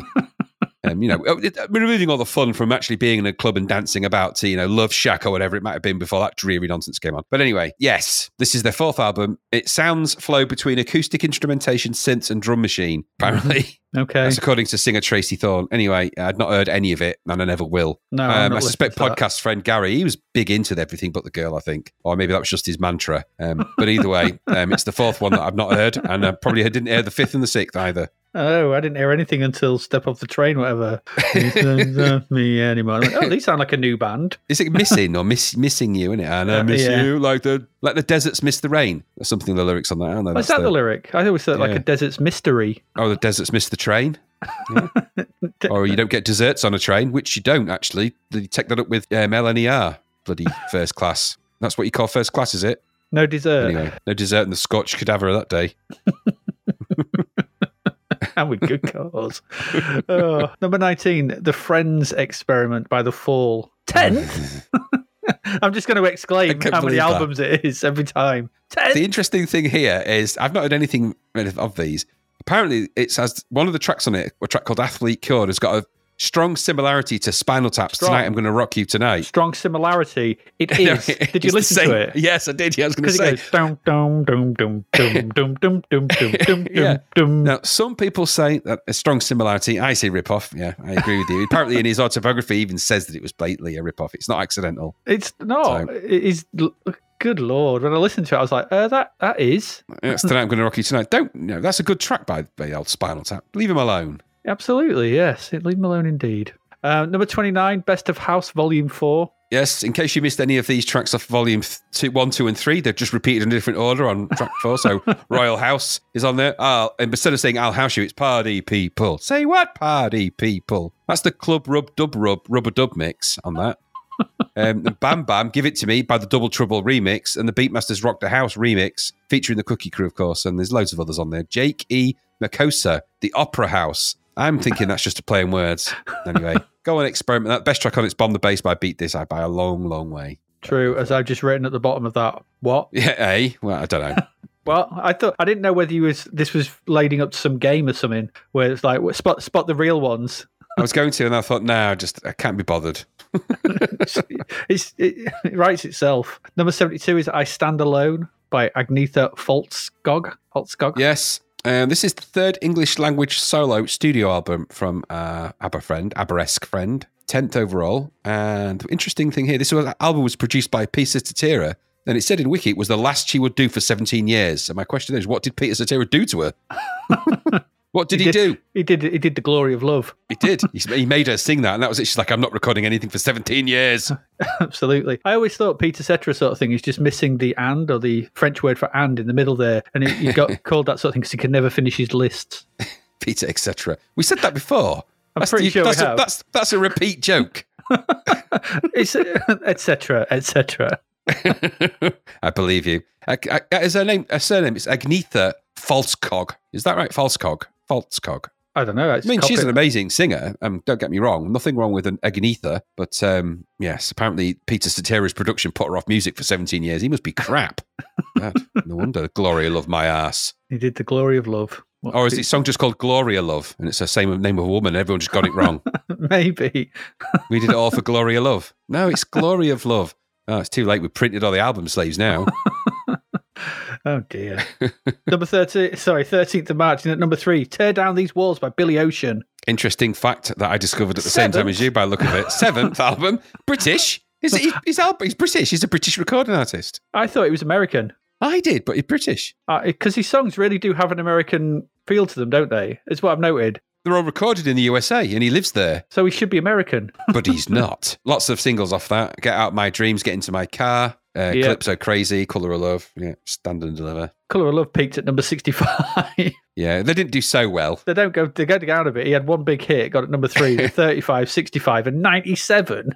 Yeah, Stand and Deliver, a cover of the uh, Adam Ant song. I hope so. I'm going to track. It. I couldn't track it down. There's not a lot of these easy to find. No, they're not. Uh, number ten, Who's Better, Who's Best by OMD. Yeah. By the what? By the by the why. yeah. Yes. Who's better? Who's best? They could have named it something better, couldn't they? That, that- I feel like there's better names to be had about that. Yeah. Um, yeah. Maybe, So anyway, it's obviously a compilation album by the Who. What surprised me when I read the track listing for this is how many of the tracks I'd heard of. Firstly, how many of them are written by Pete Townshend, which is pretty much all of them. yeah. And secondly, how many I'd actually heard of. It surprised me how many I'd heard of. Things like My Generation, Kids Are All Right, Substitute, I Can See for Miles, Who Are You? Who Are You? Sorry, Who Are You? Who Are You? Uh, Won't Who Get are you? Again. That's the uh, sound. That's the CSI Yeah, one, isn't it? Yeah. Who are you? Uh, Yeah. uh, yeah. Won't Get Fooled Again is off CSI Miami, and they use it on that. Um, I can't explain. Pinball Wizard, um, See Me, Feel Me. They're both from Tommy. Those. I don't so- like the fact that See Me, Feel Me, Squeeze Box is next to each other. Feel No, Me, sque-. Feel Me, Squeeze Box. um, but I had a bit of a bit of a revisionist thing with the Who because I, I I was was still am a fan of the Who. I quite like some, some of their songs. You can't deny that they're of their time, but they're quite good in their own way. Some of them, some aren't, but some are. And I always thought that because the drummer in the Who obviously is, is revered amongst Yeah, drummers, yeah. but in actuality, I don't. I still can't decide whether he's actually an amazingly good drummer. Or is just an erratic, crazy person, and that the rest of the musicians, Pete Townshend principally, are genuinely amazing because you listen to some of the drumming that's on things like "Won't Get Fooled Again," and it's just, it just, it on reflection, it doesn't sound so great. If you listen back to it, it sounds like he's just falling over a drum kit a lot, really, without much. Because apparently, he never really played it live twice the same. He always played it completely differently because he didn't It's remember what he played. A bit from column A, a bit from column B, I think, probably. Yeah, he's a bit of an That's I erratic, crazy say. person, but he was, off, you know, obviously off his mash on you know, crazy, crazy, crazy, crazy drugs, wasn't he? So you know, He was. Yes. Uh, number 39, Street Sounds Hip Hop 20. yeah, I don't know what the twenties for. There's not 19 others of these, as far as I know. Loads I'm of tracks aware. on there you won't have heard of. So No, no. 20th of March, straight into number one. We've talked about it. It was Viva Hate by Morrissey. There was a negative review from that from Spin, uh, who said, without guitarist composer Johnny Marr at his side, the Mahatma of mope rock seems to have gone out for a nice depressing stroll without noticing that he didn't have a stitch to wear. Hmm. Bitchy. Why not just be try and don't try and be clever about it? Call it out for what it is. A depressing load of shit. Sorry, Morrissey, but you're crap. And stop waving those flowers around. Absolutely. Yeah, he's just annoying, wasn't he? Yep. Uh, in at number three was Naked by Talking Heads. Eighth. Yeah, they had a Eighth lot of albums. A lot of albums, didn't they? Them. Yeah, Loads. this, this uh, marked a return to the world beat stylings of both Remain in Light and Speaking in Tongues, supposedly, blending elements of Afrobeat, Latin punk, and art pop. The album songs were formed from improvisational jam sessions recorded in Paris, which featured the participation of numerous, numerous guest musicians, such as former Smiths guitarist Johnny Marr, where he's gone, and singer, Kirst- and singer Kirsty MacColl. Lyrics and vocals then added in New York following the Paris recordings. Sounds absolutely Delightful. pretentious as hell. It is. It's the one jam you can't get at the uh, Sunday market, isn't it? Improvisational jam. You get strawberry, you can get no raspberry, all the preserves you want. You'd be surprised what you can get at Sunday market. Well, I'm going to go and ask for that. Can I have some improvisational jam? You certainly you can. Here it is in this jar, but it's There's not a jar. in it. you have to make it. You have to make it up as you go along. You're asking for stupid crap, and that's what we sell. Um, I remember the album cover. I posted that here. I do Oh, remember that album cover. yeah Don't remember anything else about it. I did listen No. to the single "Blind." Did you listen to it? No, no, I didn't. Uh, someone forgot to tell them to include a tune. Sounds about right for that. It's it's like it's just noise. well, there's a reason it's the final album. It's not very good at all. Uh, I was like, oh, Talking Heads, you made some absolutely amazing songs. Yeah. Then you went all Radiohead. Yeah, just too far. Yeah, you Too know, far. things he was like very much an artist turned musician, not a musician turned artist, wasn't yeah, he? So, Psycho Killer, Road to Nowhere. So many great songs. so many great tracks. Yeah. Number five from Langley Park to Memphis. That's Prefab Sprout. Third, th- three albums, three. Third, No. Shoulders. Rolling Stones, Peter Wilkinson described the album as overreaching. Yeah, so I thought, I thought that. I thought, ugh. so elaborating, M- McAloon tries le- le- leavening, Leavening. leavening, leavening, Is that a word? Disjointed talk with instrumental gimmickry. Songs built around McAloon's McAl- McAloon's guitar are lost in a swirl of strings and the noodlings of no less than five engineers and four producers. recipe for too many too many chefs in that then, isn't there? Too many noodles, yeah, no, that's a lot of noodling. if you're bringing that many noodles, something's going to go wrong. You don't need, like, you always overestimate noodles anyway. You always like do too many noodles. You know, why did I do that many? They absorb all the moisture from what you're doing. They turn average like stir fries into slop very quickly and easily. That and pasta. That pasta and Yeah. rice. You always do too much. No matter How much you tell yourself going, I don't need two handfuls. Don't And need well, two I- handfuls. and I can tell you, the, the noodlings of five engineers and four producers, that is a lot of noodles. That's way too many. That's super noodles. Mix that, mix that with prefab sprout, and you've got some kind of fart string disaster. You're going to every time you fart, it's going to look like a damp party popper. Ew. is the noise it'll Ah, make. will this wash off? No. You've been prefabbed. That's a prefab sprout on your head. Here it is. co- We can generate them at will. Look, just with an instantiate command. Gross, bloody gross. Uh, number 18, so far so good. So what? By Megadeth. Another Uh, third, third? album. I know lots, lots of threes and fours in this, isn't there? Um, this was the band's only album recorded with drummer Chuck Behler and guitarist Jeff Young, both of whom were fired from the band in early 1989, several months after the completion of the album's world tour. Oof. Mr. Steve Huey of All Music criticised the album for lacking the conceptual unity and musical bite of its predecessor. According to him, the album wants to sound threatening, but mostly comes off as forced and somewhat juvenile, citing the, citing the cover track as an example. And I'm just like, juvenile? Megadeth? Never. Just No. a two two word review from this shit sandwich. that, They that, can't com- print that. that comes later. yeah. So Uh, good, so far, so what? So it's good. That's actually sums up everything I think about them at that point, anyway. yeah, I never thought No. about them. I thought No. nothing of them until, No. you know, if I, if I saw them on Power Hour or something like that, I'd be like, oh, it's Megadeth. No. I'm not getting the next three minutes of my life back. Number 20, the chart show Rock the Nation. Hmm. bit with a weird compilation that. Yeah. Yeah. Um, I mean, uh, a quick scan of the track listings, which are on Discogs, and you've got Motley Crue, Pat Benatar, and Status Quo one after another. And like, God, surely those three things in a row cause some kind of intergalactic time warp or something, or something bad happens. It's like saying Klaatu Barada Nikto, for God's sake. I'm surprised you didn't know. Just before them, we had the mini vampires, the cult. yes, the old mini vamps. They should have called themselves the mini vampires. Um, I think, yeah, that would have been a much better title than the cult. The cult of mini vampires. Um, number 43 is Kingdom Come by Kingdom Come by OMD. God Um, sake, this thing. debut? Someone let make one. Someone let them make an album, yeah. Did you check? Did you actually listen to this? Uh, I did. I listened to that one you linked to. Yeah, channeling Led Zeppelin. I wa- well, I watched it for a bit. Yeah, yeah. Well, yes, yes. There's the reasons why you would do that, which I'm, we can. But channeling Led Zeppelin much because they sound exactly like it Led sounds Zeppelin. In fact, exactly like Led how Zeppelin. How did somebody yeah. not stop them and go, right? Sorry, guys, I don't mean to ruin your day or anything, but you sound exactly like Led Zeppelin, who are way better at everything than you're doing right now, and they don't have stupid band member names. No, they don't. But ex band members include Lenny Wolf, Dion Murdoch, Billy Liesegang, Heiko Radke Saib, Bam Bam Shibley, Mirko Schaefer, Mark Cross, Blues Saraceno, Nils Frankenstein, by the look of it, and Hendrik Thiesbrummel. The current members are Keith St. John, Danny Stagg, Rick Steier, Johnny B. Frank, and James Kottak. That's Johnny B. Frank is a command. It is James Kottak from the planet Kottak. Kottak. Kottak. We've hired a Klingon. he won't go. Um, Yeah. yeah, so like you said, yeah, it sounds like Led Zeppelin, rip, exactly like Led Zeppelin. This the video's video- full of alarming nudity levels. It's ridiculous. I mean, I'm not. I don't think I've actually had YouTube pop up with a "Are you old enough?" tag before. Had to Yeah. verify my age. I was like, uh, "What for?" And then I watched it and I went, "Oh, that's why." Okay.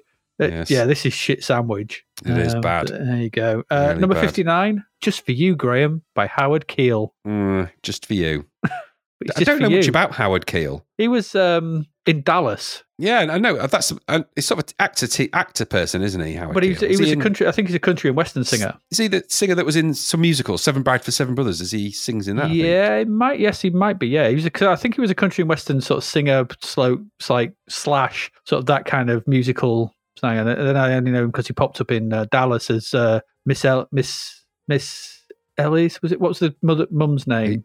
He pop up as Miss Ellie? That'd be hilarious. No, what was the, what was the mum's name in Dallas? I don't know. I Because didn't when really Jock watch it. Ewing, he, was, he, he became a love interest after Jock Ewing died. Goodness me, you know far too much about Dallas. I'm still trying to figure out whether it's got Alexis in it, whether that was the other one.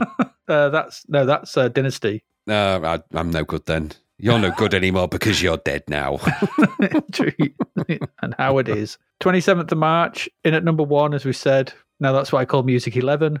Um, as we said, what else we need to say? Number what seven. else can you say about that? Yeah. There's loads of best ofs, isn't there? The story of the Clash, Volume One by the Clash. Yeah, yeah, double disc compilation comprising 28 tracks. Although there is some good stuff on there. Yeah, but the Clash, they, they sound too much like the Clash for me. They do sound a lot like the Clash. Alarmingly like the Clash. Alarmingly, they don't sound like the Alarm, who sound like U2. That's true. Number eight, Live in Europe by Tina Turner. Or it could be Live in Europe. I think it's live in Europe. Go with live in Europe. It's, an, it's a command. Tina Turner commands. We do. Absolutely Not not, so easy for us in England anymore, though.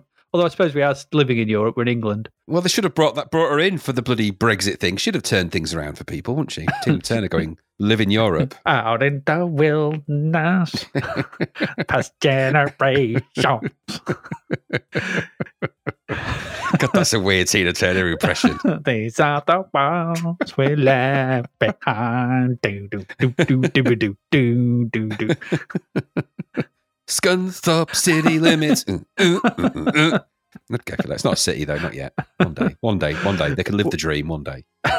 One day. Number 26, Chalk Mark in a Rainstorm by Joni Mitchell. Right. This was a close contender for, um, you know, pretentious album title of the month. Yes, yes, it's another one. I'm afraid. Thirteenth studio album from uh, Joni. Stop Thirteen. You're just hogging studio space. Loads of artists duetting with her on this. Peter Gabriel, that'd be chirpy. Willie Nelson, that'd be Willie.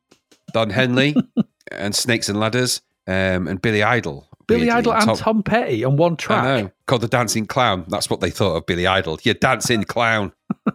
yeah, it's just Wendy and Lisa are on it as well. So I don't really know Who much Wendy about and them. Lisa? I think I think we've mentioned them before. I think they were the singers that Prince had on some of his. Oh, maybe doing the backing vocals Anyway. the Tea Leaf Prophecy. Lay down your arms. Exactly. I, I have a bit of time for Joni Mitchell, but later Joni Mitchell when she's kind of old and cranky. So not so much the modern, the younger one. Yeah. Well, she often pops around for tea still. She does actually. She does. She's she's very fond of a tea. She likes it toasted on both sides. So you know. That's good.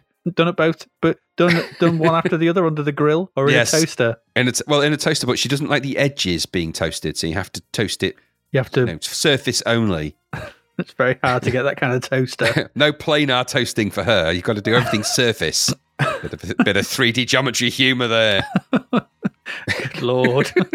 Just when I thought we couldn't get any more niche.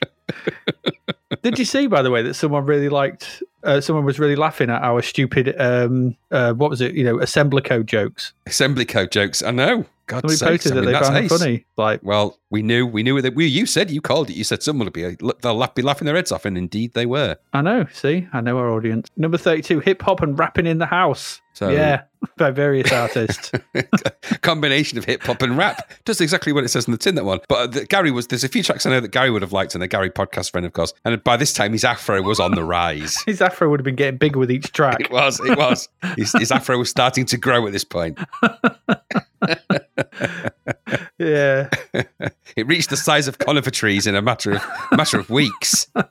matter of weeks, it was. absolutely. Uh, when you balled up that tight with stress like he was, though, I'm not surprised. So it's got to Yes. come out. He had to come out somewhere, and it just came out with his hair.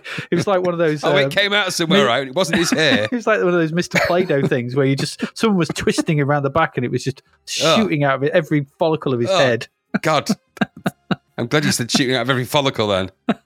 Because in number thirty-nine is more Gary stuff in full effect by Mantronix. Uh, another third, Third album. album. Third album. It's pretty good, actually, that one. Really good. I'll take your word for it. Uh, I remember Um, podcast friend Gary liking Mantronix a lot. Yeah, he did. Uh, and finally, at number forty-three, "Once Around the World" by It Bites. Um, yeah, it, these are yeah. It's the sound of through the night music videos. It Yes. bites for one of those that calling all the. It was like all the time. Heroes living at the doodah. Yeah, that's the one hit I remember. This album was utterly shite. The next one. Yeah, it's bound to have been. Yeah, Yeah, well, it was nothing like anything that they did in that first hit. After No. that, it was all it was all downhill from there. It's all bad. That's not a particularly good mo- month for music, is it? For albums, apart from the mission at the No. start, Well, not- for the it's not- mission, you got the mission, and you got now that's what I call Music Eleven, I suppose. which is Yeah, and, and everything- Mantronix. Is pretty good. Okay. And I suppose there's a bit of Tina Turner in there. But Tina said a bit of the Clash. You got a few compilations, but you've got to get past um, great big knob Eddie albums like Now and Zen. Which still annoying me. yeah, it's just annoying me. And then you've also and, and not as and and like not as if we've got had enough um, bloody Led Zeppelin. We've got Kingdom Come, who are knockoff Led Zeppelin.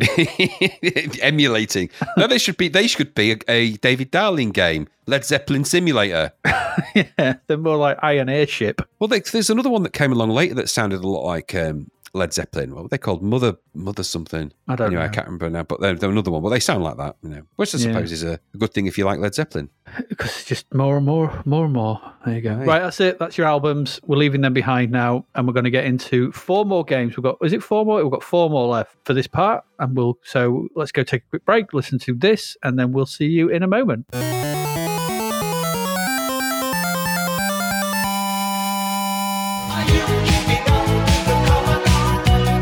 A strawberry movie ice lolly and a couple of screwballs to our show sponsor, DavidHearneWriter.com, where you will find a remarkable collection of audiobooks, bargain books, ebooks, and more. David once drank a tub of bathwater to get someone out of his bathroom. He's a brilliant author as well. Check out this audio chunk of his latest, Escape from the Commodore 64. On this screen, you'll see the approaching target, city, whatever. Not even I know what to call it. I just know we need to take out as many of the bad guys as possible. More baddies destroyed equals more money and keys for us. Then we can buy our way out of here and into the next game. Right, Sarah gave a firm nod. I think I remember Reese playing this one. He was obsessed with it. I don't remember it being a shoot 'em up. It was more a, I don't know, virtual 3D world. Well, Nell said, Apparently, the new mayor has made some changes, adding more action than the programmer intended. Sarah looked at her blankly. In other words, he's made our lives harder. You see, I told you it was good. Now do you believe me? To grab one for yourself and indeed any of the other works from David, visit davidhearnewriter.com. That's David, H E A R N E, writer.com. It's as easy as typing in some words.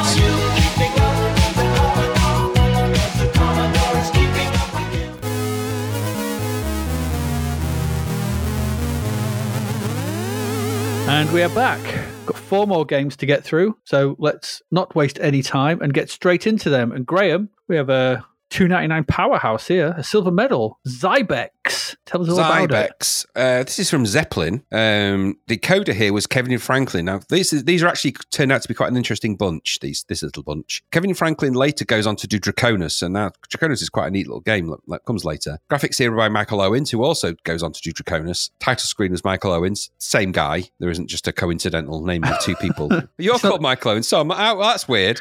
Multiple Um, Michael um, Owens, which is a footballer.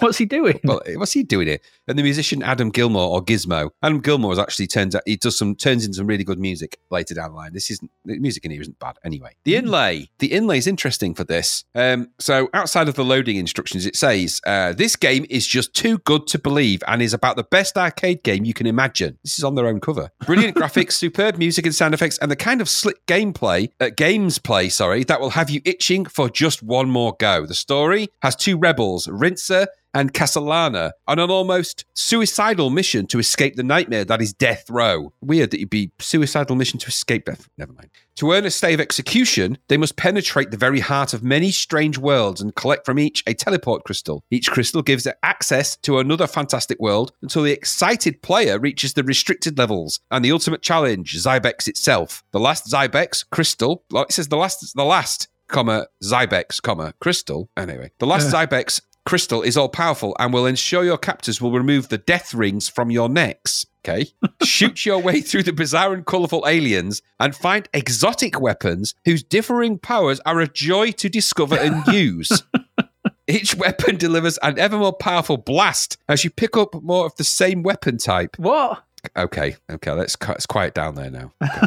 so it's a horizontal shoot 'em up, somewhat inspired, and I'm saying this kindly, by sidearms, to say the least, at least, I think. hmm The aim here is to get, obviously, Rincer and Castellana through the 16 increasingly difficult levels, collecting the Zybex crystals at the end to progress. You start on the world of Arcturus, and as you finish that, the next one is chosen at random from the others. You are attacked by waves of enemies in the standard shoot 'em up way, and of course, you can collect upgrades. Of course, you can. It would be stupid if this game not to have upgrades. These are bullet gun, eight way, pulse, wall, and rail, and each have four independent strength variants. Uh, interestingly, firing in this is a constant, and you use your fire button to select the different weapons. I actually quite liked that. I'll tell It's you now. very mo- it's very mobile esque. Yes, but I quite liked it. I quite liked it. There's Mhm. parts I didn't like, but I like that. The weapon system in that in that sense is quite unique in that way, and like you say, as, as you say, very mobile esque. So the player constantly fires. The fire button changes your current weapon. The basic weapon is the orbiter, which the player always has. Picking up weapons icons increase the power of the weapon by one, as, as I've said, going all the way up to four. Dying reduces your weapon by one power level, or um, loses it if the weapon is at power one, which I also quite liked. I quite like the way that worked, with the exception of orbiter, which you can't lose, obviously. Mhm. As the weapons get more powerful, their fire rate becomes faster, the bullets become stronger. Um, the five weapons, are, as I said, Orbiter and all the rest of it, we've gone through all of those. I think this is a pretty decent shooter, all said and done, especially for three quid. The graphics are pretty good, a little bit on the bitty side, I felt, a little bit. The scrolling's a little bit not quite smooth, and that's a little bit annoying, but Mhm. I might be able to put that to one side. It's the sort of side scrolling, standard side scrolling shooter format, really. So you move across, there's things you need to avoid, and obviously these things fly at you near the patterns or right at you. There's slightly less patterns here, I think, but they are still there. There's loads of stars in the background, which I found a little bit disconcerting. I think they could have just reduced to their star count, and that would have upped the frame rate, I think. I think it's quite, so as it's- well. The screen's quite busy, not Yeah. really busy, and that's a, that's a little bit distracting. It's I quite think nice less, the, less the is more. Like the parallax Starfield is a nice, nice effect, not just Yeah, one it's layer. a nice idea, but it's just a little bit. There's too it's many. Just, yeah, it's just a. I think reduce it's just- reduce stars by fifty percent. Yeah, it's just too many notes. Too many notes. Just check a few out and it'll be Yep. fine. So the animations and the scrolling are a little bit jittery for me, but and the stars I say are too it's too dotty. But I'm picking at little things really. This feels closer to sidearms than anything else, and that's a pretty good thing. And it's a good get two player game. This as well. The sounds and the music are actually quite decent here on, on the whole, and I actually found myself quite liking this because it kept all the things we said about sidearms, strangely enough, about the control system, they're all kind of corrected for this. It's got more of the weaponry, more of the upgrades, the sort of the almost match sidearms, and you get the kind of little because you can collect these little dots that rotate round you as well, which is quite nice. Yep. So those things that they said were impossible to do in sidearms when they asked the developers, "Can we have the rotatey blobs?" Like, no, it's, we can't do that. It's impossible. C64 is not capable of rotatey blobs. I beg to differ," said the people who made Zybex. Yeah. So you got the rotatey blobs and all of look and feel. I found myself quite liking this generally. I think it has the feel of something a bit more expensive overall, and it's not a bad little shoot 'em up. Um, it's just a little bit jittery. There's some clever choices in here about how it works, and I think that's to be commended. The layout of the graphics and everything is standard side side scrolling stuff, and it is a bit busy, but there's a good game to be had, a good two player game to be had in here. And for three pounds, I've seen way worse side scrolling shoot 'em ups than this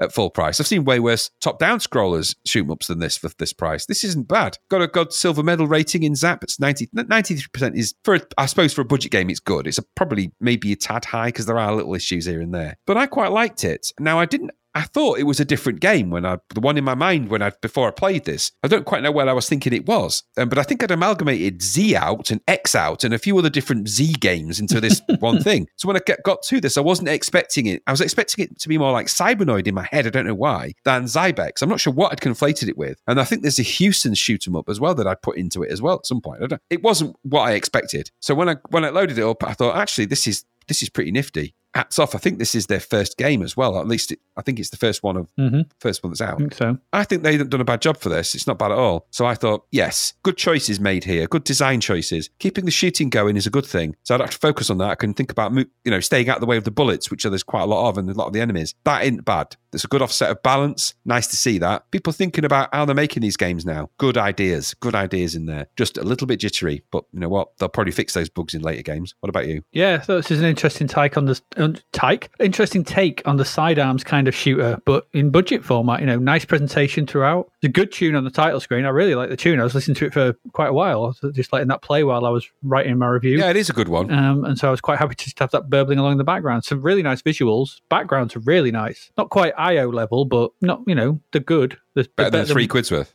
better than three quid's worth, yeah, and, and nice sound effects as well. You know, I like the sort of thwomp thwomp, the different sounds the lasers made and stuff, and Yeah, the sounds were good. so that I thought that was there's some good thought there, and and, and I do like the different the different weapons were nice as well. The ability to play one or two players is good to see, and the unusual control format that fire is simply used to select weapons is an interesting one. Works most of the time. There's some points where I would have just liked to have been hammering it, but you can hammer it, can't you? Because it kind of stops the bullets firing. So it's Yeah, kind of yeah. it's kind of a strange one. But it just you know unless you've got more than one weapon, then it don't work like at all. But that's by the by. There's a lot to like here for two for three quid. I think this is a, a, a worthy addition to the budget shooter range at the top end, really, and wouldn't look out of place if it was a little bit more expensive. It's hard though. The collision detect. I thought the collision detection is a little off at times. There was occasions when I thought, mm. but then again, it also works in the other way as well. Because sometimes I thought, oh, I'm going to die there, and I didn't die. So, but it, it's a bit sometimes you get lucky, sometimes you don't. So it can be a bit frustrating in that respect. I didn't like th- there was some weirdness about it. Though. The fact that some pat- patterns can be randomly obscured behind a landscape is also frustrating at times because due mm-hmm. to the nature of the way the game is designed, the next wave doesn't appear until the previous one is either destroyed or passes off screen, doesn't it? So Yeah, you have to right. wait for them to go off. So sometimes, like, there's a bit right in the beginning where there's a load of grey ones just appear near the bottom, and there's, there's usually a, a sort of wall in front of them, so you can't get to them. So you just have to kind of just stay at the top of the screen, just do do do, twiddling your thumbs a little bit, waiting Yeah, for them yeah, to yeah. scroll off screen because the the next wave won't come, and you can't get down to them to kill them because you can't shoot through the wall, and they're too close.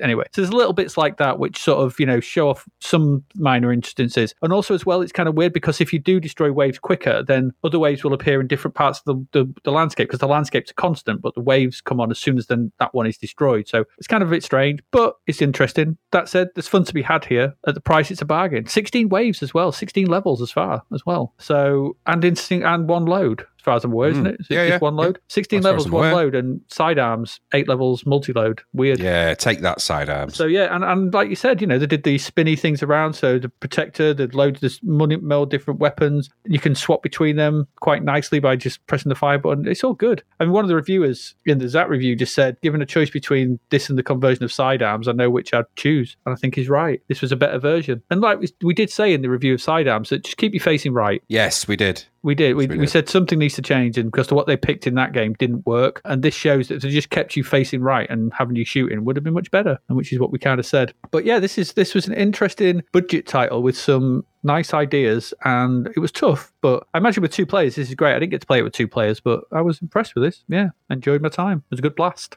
And that music's really good. I really like the music. Don't know who he was. Never heard anything by him before, but Adam Gilmore. Yeah, you, you'll have heard Draconus because we used one of the interstitials in the podcast. Oh, maybe then, but not. It's not something I'm uh, fully aware of, shall we say? Um, Mm, but yeah, but yeah, a bit of good stuff. Zybex, unusual, but yeah, ninety three percent. Yeah, I suppose for three quid. Yeah, don't see why not. Good stuff. Mm. There we go. Let's move on.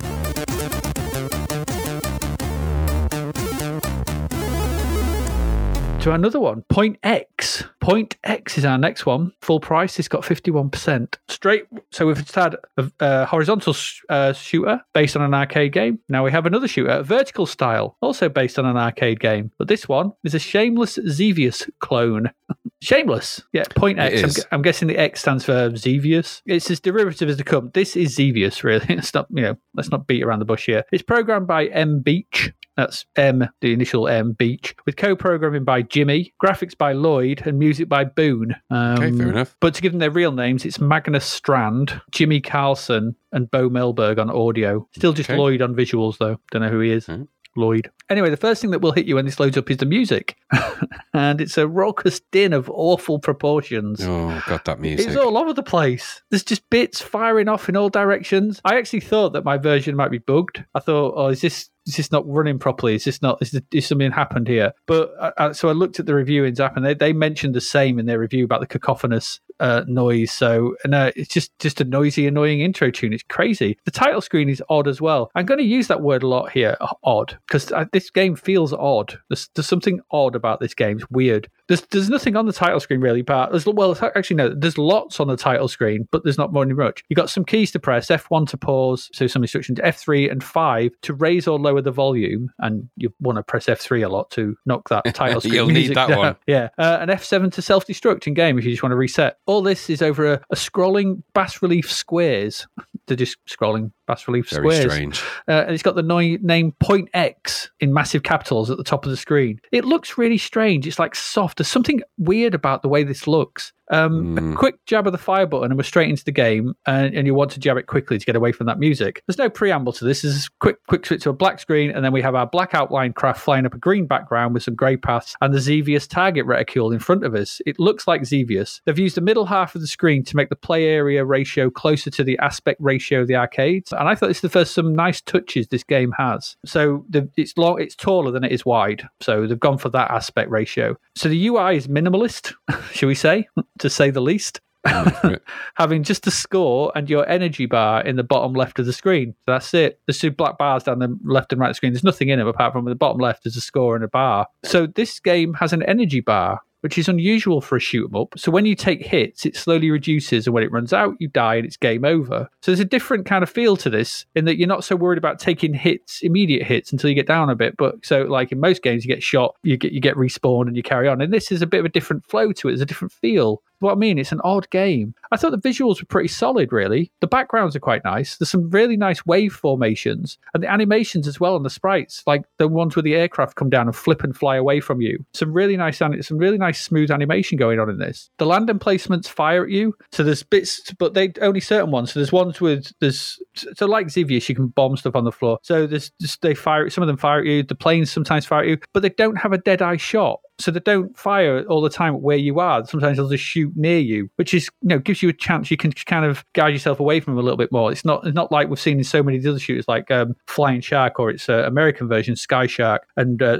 IO earlier on, where it's just everything is just aimed at you immediately, so you're constantly having to move. This doesn't have that, so it, it feels a little more feels a little more welcoming. There's, there's there's there's something about it. It's weird. There's a relaxed atmosphere to this. The landscape scrolls past it. There's no music. It's no. It just scrolls past like Xevious style. Targets appear, and so on the floor you've got these land emplacements, and these can either be benign you know they're just there or they will have these little black dots on them and they shoot at you as well. You don't need to press any keys um, or anything like that. You just place your target over them and you instantly bomb them which is again another nice touch. You just instantly shoot them you're just bombing all the time. So that's quite nice. You don't have to do two things at once I thought this is easily there's multi levels. There's so there's, I think there's ten levels to get through, and when you get to the end of a level, it just kind of stops. You go over a bit of a forest, it stops, it gives you a score, well done, um, and then you're on to the next level. I thought this is the, probably the best version of Xevious we have had to play. There's a couple we've had, and this is by far better than anything else. It does have some strange oversights though. The most glaring of which is no high score. You go, what's the point of a sh- shoot 'em up game with no high score? There's not even records. There's no not even just a high score table. There's no high score. There's no Yeah, weird. recording of scores, which is weird. It's a shoot 'em up game. You have high scores, and also the game has power ups,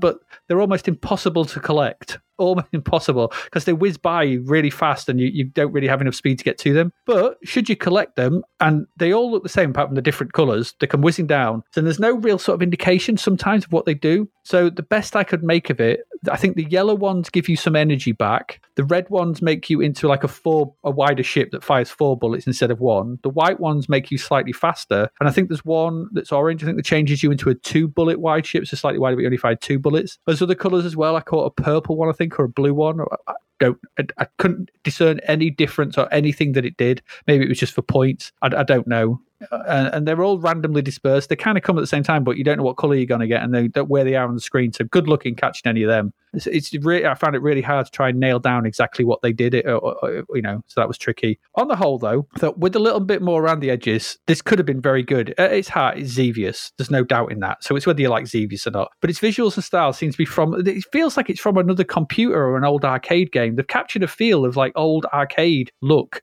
and feel. And it doesn't look or feel like a C64 game somehow. It's really hard to put my finger on what exactly it is about it. There's just something odd in this game. It's not brilliant, but like I said, it's the best Xevious game we have. It got 51%. I think it's a bit too low. 10 levels to work through. Um, and I think the, the use of the energy bar, it's very hard. You, you know, you lose a lot of it, but once you get used to it, you can kind of get quite far. The energy bars, I think, is an interesting addition to the genre. We've not really seen it. And I think, it, you know, it adds something different. There is another problem though. Um, I don't know if I mentioned that that when you go from level to level, you lose any power ups, and that's a bit of a downer. So that kind of negates getting them because if you you want to, you know, you should feel powerful, more powerful going into the later levels, but you're not. You're always reduced to your base status as you start each level. So you know, it's Xevious. You, you, your mileage with this is going to vary depending on just how much you like it. I guess that original because this feels very Xevious. It is Xevious. It's the best version of Xevious we have on the on this machine. Um, and but you know, I enjoyed my time with this. It's simple. It is what it is. It's a ninety. What was Xevious? Nineteen eighty three. Something like that. So it's an it's a, it's an old style game, but it's a well done old style game, I guess. And that's probably the best I can say about it. I did enjoy it, but it's it's that kind of thing. What about you? What did you think to this? Average, average, average, Yeah. average. This is as average as it gets. Another top down shooter that's average. Influenced by any million a number of other games, but principally, as you say, Xevious. It's very sparse, this, which is, I think, one of the big problems that I have. It yeah. So it's just the graphics are okay. There's nothing particularly wrong with them. They are a little bit out of time in an in an episode where we've got IO. Now, the graphics look look like they've been drawn by a five year old in comparison, but they are functional and they do what they're supposed to do in the context of this game. But they're just a bit sparse. The you know, the enemies, and maybe that's a good thing. I don't know. It gives you room to breathe. I suppose you're not you're not got enemies piling on you every second, but just feels a little bit like a big empty void space with a few bits in it. Okay, the gameplay area is like you say, been framed to be a little bit smaller. Maybe it's playable. I think it's a bit expensive for what it is. I think so as well, yeah. As a budget title, this would have been great. Yeah, uh, uh, it would have been actually. And the music is very drum and tom tom heavy. It's like someone discovered they had some kind of drum kit and you know, just set, set off the demo mode on 50 keyboards at once or something. Yep. Um, it's just loud and annoying, you know, but you can sort of bypass that because you can turn it down and get past it quick enough. It's just borrowing a lot from other games. Do they do it better? I don't know. Maybe the budget ones, maybe. But um, some of the full price older titles that are quite good, Light Force and things like that, were probably out on budget by now. And I don't know if Point X is just a bit expensive and a bit out of time. Yes, Um, I think that's right. But there are good things to commend with it, as you say. I quite like the way that you just pulled down to drop your bomb, and, and that was nice and simple. And it just uh, things that it did instinctively were quick. And I, I actually quite like the energy feature. That was quite a nice idea. Nice to see something like that. Again, they're thinking a little bit about player affordance. That's an interesting thing because IO didn't, and that had all the graphics and whiz bangery in the world. Just shows you that if you'd have combined that sort of the thought for the player between this Zybex and uh, IO and put them into IO, you'd have had a really formidable game. Just a pity they're not all combined into one conti- contingent thing. Um, but nah, this was average, and I, I think fifty percent's about right. It's not. It's a bit out of time, and it's a bit expensive to be any higher than that. But put, give it a budget, give it one ninety nine, and you'd have had a good contender at something. I think. I, th- I think you're right. I, I didn't really. I think I didn't take that into consideration. Was the price nine ninety nine probably does smack it straight into the fifty percent range. Um, and I think I think you're right on that. But yeah, if this was a budget title, and and it's not surprising that it looks like it borrows from other games because I think everything borrows from Xevious, and this is just Xevious. So it's kind Yeah, of yeah, it's kind of that, that, doing yeah. that kind of loop bit. It's kind of like Xevious came first, loads of stuff borrowed for it, and then somebody's just doing Xevious. I mean, it's not doing anything offensive. It's just doing something quite expensively, which perhaps it shouldn't. But Didn't have the spinny tables that Xevious no, has. it's just a bit void of stuff. I mean, you know, there's enemies in there. Like you say, they're collectible things are basically not collectible things. They fly past like a missile. I what was that? I was like, do I collect those? Oh, I do collect them. I got managed to get the four ship for the four shooty thing upgrade, which was quite cool. Um, it, it does feel like you're upgrading. There's stuff to like in there, but it's just a little bit sparse and a little bit expensive. Yeah, Shame. I think you're right. There we go. Point X. Not terrible, not brilliant, but just all right. Xevious. Let's move on to our next one.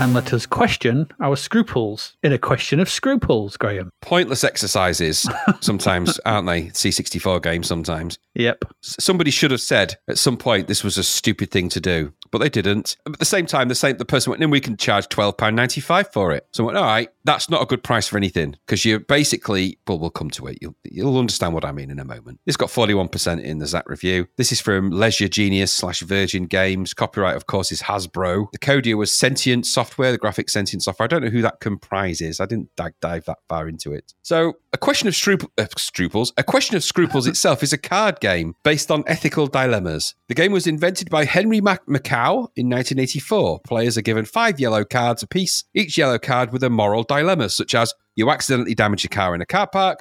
Do you leave a note with your name and number? Question mark. Each player also has a red, single red card with either a yes, no, or depends printed upon it. The player must ask the question on a yellow card of the person whom the holder of the yellow card believes most likely to reply with the answer on the questioner's red card. That makes sense. Yes. Um, the game thus tests how well players know each other. Now, just hold on to that important fact. The game thus tests how well players know each other. Very mm-hmm. important. If the answer matches that on the red card, the question to discards both yellow card and red card, then takes another red card. The game is won by the player who first discards all five of his or her yellow cards, or their sorry yellow cards. Okay, that's the that's how you play the the actual game because this is a physical game made computer flesh not in a good way. Ew. Don't long live the new flesh. Not in this case. So this is a C64 conversion of that into a game. Okay, the game is for three to ten players. Good thing that, which can all be computer players. Bad thing that. Mm-hmm. Bad, bad thing. I don't see why anyone would think that this game would work at all in any way, shape, or form at all, anywhere. Anyway, you can choose a face when you play this game. So choose your face, and it's basically the kind of a kind of ish version of the board game played out. And I'm being kind. The game plays weirdly because you're prompted to give a reason for your reply from a list of things. It's it formalizes the constructs of a game that re- deliberately requires no formal constructs. It's an idea of testing someone's morality and their scruples. This isn't something where you you know your scruples can't be dictated to you by a drop you know a, a selection criteria, and that is a problem, isn't it? In a game that's it isn't reliant on that. Mm-hmm. So this game isn't about scruples. This is a multi-choice game. This is just about choosing multi-choice things and multiple choice, which is which is no good. it's no good. That's not Nope. what, No, it's not. fundamentally that is not the game that they've set out to make at all. So not only does it play weirdly, it doesn't allow the kind of things that this game does, which is the fun part of this is when you've got friends in the room and they're fess- you know they're confessing to something that you think, oh my god, and you know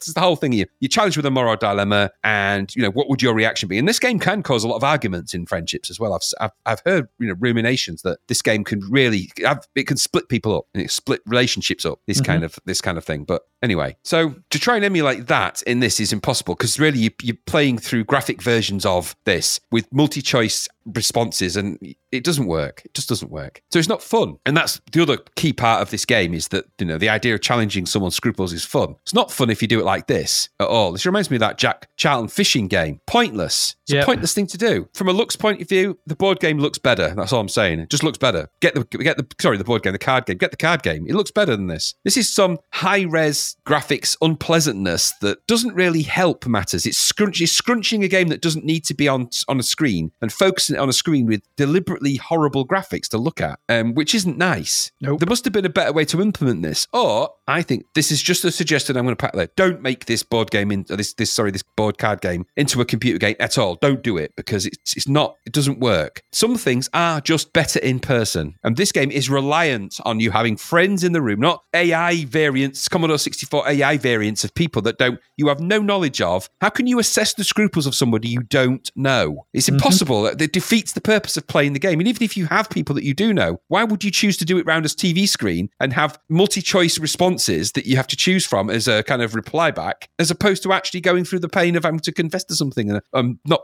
that person and maybe knowing a, a less about that person than you might otherwise have thought or think more or less of them. I don't know. Doesn't work. This for me obviously uh, it is a complete misfire and a, and a mistake. Can you imagine for example if you played a game of cards against humanity and it was played out like this? No. it wouldn't work. It would not work for the se- exact same reason you're reliant on people this relies fundamentally on human beings to interact with each other take that away and you haven't got a scruple and you haven't got a scruple because it's impossible so i thought this was stupid um, I've, I've, I actually quite like the game of Scruples. I say it can be a very challenging game to play with the wrong people, but at the same time, this is just stupid. And 13 quid, it's probably about as much as the actual game to buy physically. So go and buy it physically. You'll have more fun. Have a few drinks with it as well. Don't Yep. go bring all your mates around, all 10 of them. Go, right, everyone, get around this uh, 14 inch this 14 inch cut portable I've got and look at these graphics. Oh, they're hurting my eyes. No, they're not. You, you're just saying that because that's the kind of guy you are.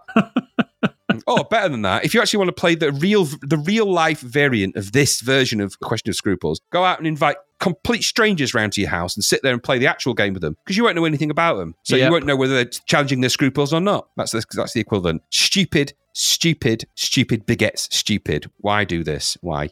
I, hate. I didn't. I, I hated it. It was, it was. It was a stupid idea. What do you think? Yeah, I'm saying an utterly pointless endeavor. This in single player and not, uh, you know, and partly in multiplayer, but especially in single player. What's the point? What is it? Playing against some random faces and AI. It's, it's not scruples. It's not. It's not. You know, I played. No. I, pl- I played. You know, played this back in the day. We used to have it. It used to be a very interesting game because the variety of answers you would get and the discussion that would spring up around these answers. You know, you wouldn't do that. No, you wouldn't do Yeah, that. you're not that Yeah. kind of Yeah, person, I'm, are I'm, you? I'm, are challenge- you? I'm challenging that. Have you ever done this? But uh, yes, have you? You haven't. You'd actually, you'd actually do a shit in your friend's dustbin. absolutely, yeah. So it's, you know, and it Gary, was- take note.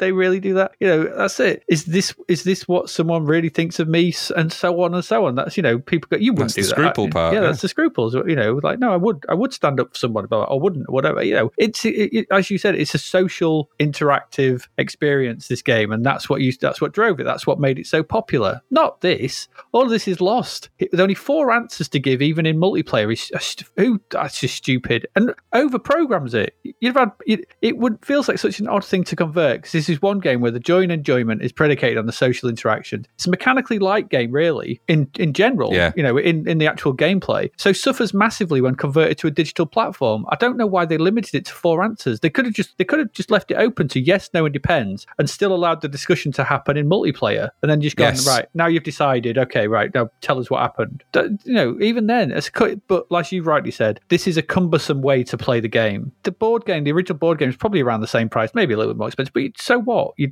going to get way more out of it. I would say that whoever okayed this conversion was lacking some scruples, as this is obviously nothing more than a cash in. And it's on loads of different platforms as well. It was on the Amstrad, Spectrum, DOS, Atari ST, Apple II. It really went for it with this. And it's dreadful. It's just a pointless, pointless exercise in a pointless, you know, games like Monopoly. Okay, fair enough, because it's luck based and you're buying stuff and there's things to do and you can get those kind of board games and you kind of understand. And board games can work with computer games. Things like that Brian Clough's football one used to be Yeah, brilliant absolutely. because the computer added, a, you know, did all the random stuff and all the football stuff, and you had the board game, so it can work. This is a card game built around people talking to each other. Yep, This is an anathema to video games. absolutely. You know, ne- the next one after this will be Pictionary, where you have to draw what you want with the j- joystick on like a koala pad. Or it'll be that. What was the other one? Uh, the one where you had to. do- It'll be. Uh, cranium where you had to mold the stuff up or the you, you, you get the you get the clay and you have to make the make dough, models the dough one. Yeah, what's it? I can't remember what it's called now. I now. can't remember Rapidough Yeah, Rapidough. Yeah, And so, but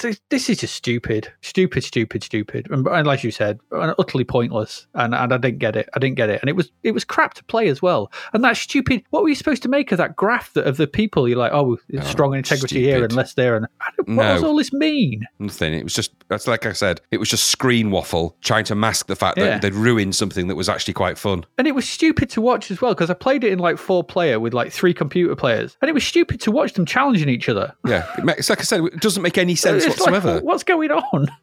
You wouldn't say that. You're not real, none of you. Who are you talking? There's nothing happening. What's going on here? John, are you in the bedroom talking to people? No, ma'am. It's the scruples. The scruples people are telling me I'm I'm, I'm lying. Just be grateful they didn't add speech to it. No, you wouldn't do that, would you? Like, oh my god, it'd be terrifying. I don't think you do that, John. There is no way you would drink that much lager. Awful. Although that would have made it better, actually. It would have made it better. It would have been way better. Uh, but this was we are available for all uh, kids' parties, by the way. With our Absolutely. speak and spell magic, as we like to call Yeah. it. yeah. It's the, it's the speak and spell stand up comedian. Hello there. I like who I'm looking at. And then later on, we become Big Mouth. Riding on a Big Trak on stage. That'd be cool. Eight That's cool. forward, eight forward, eight Oh, no. forward, I'm in 18. Oh, no. four to the right, four to the right. Drop apple. Not from there. Where'd the apple come from? don't ask. it's best Oh. you don't know. Christ, I've got the trailer in the back of this Big Trak. That cost me an extra 75 quid. Would you like some pips? To be fair, the batteries wouldn't last that long. He'd be like, beep, boop, boop, zoom. Oh, the batteries run out. I am not designed to carry this carriage. Get off. Get off. Big Trak, no more. Big Trak broken. Pray for Big Trak. It said I could hold my weight. Said it was like an ant. It said it could hold, if it was the size of a cat, it could hold a speedboat. You bloody liars. Where'd this apple come from? Uh, that's the Big Trak comedian, everyone. Big Trak, here he is. He's leaving the stage very slowly now. He's slowly. Oh no, he's, he's not gone far enough. So Oh, his, his batteries Eight run forward, out. eight forward. Oh, he's gone left. He didn't expect that, did he? Didn't expect to go left there. Oh, his rubber band's come off one of the tracks. That's why. He's just going in around in a circle. we'll, we'll we'll help him off later. the curtains have just come across now. That's it. On him. Just a bulge in the Get off me. Get off me. It won't accept my commands. I want to live. Uh, Pray for Big Trak. Big Trak lives. Just, go, just goes off into the distance. Where's it going to go? We don't know. We don't know. On wild adventures. Do do do do do. The littlest Big Trak. the littlest Big Trak. Every town he stops, he makes a new friend. Don't program him badly. He'll turn around and turn around again. He'll just keep moving on if you press the right button combination until his batteries run out. until his batteries run out in two minutes. Scruples then. Because it was crap. It was Stupid crap. idea. Led us to uh, Big Trak nonsense. There we go. Crescent Scruples was rubbish. big track's great though. Uh, all right, moving on. moving on. One more. One more game.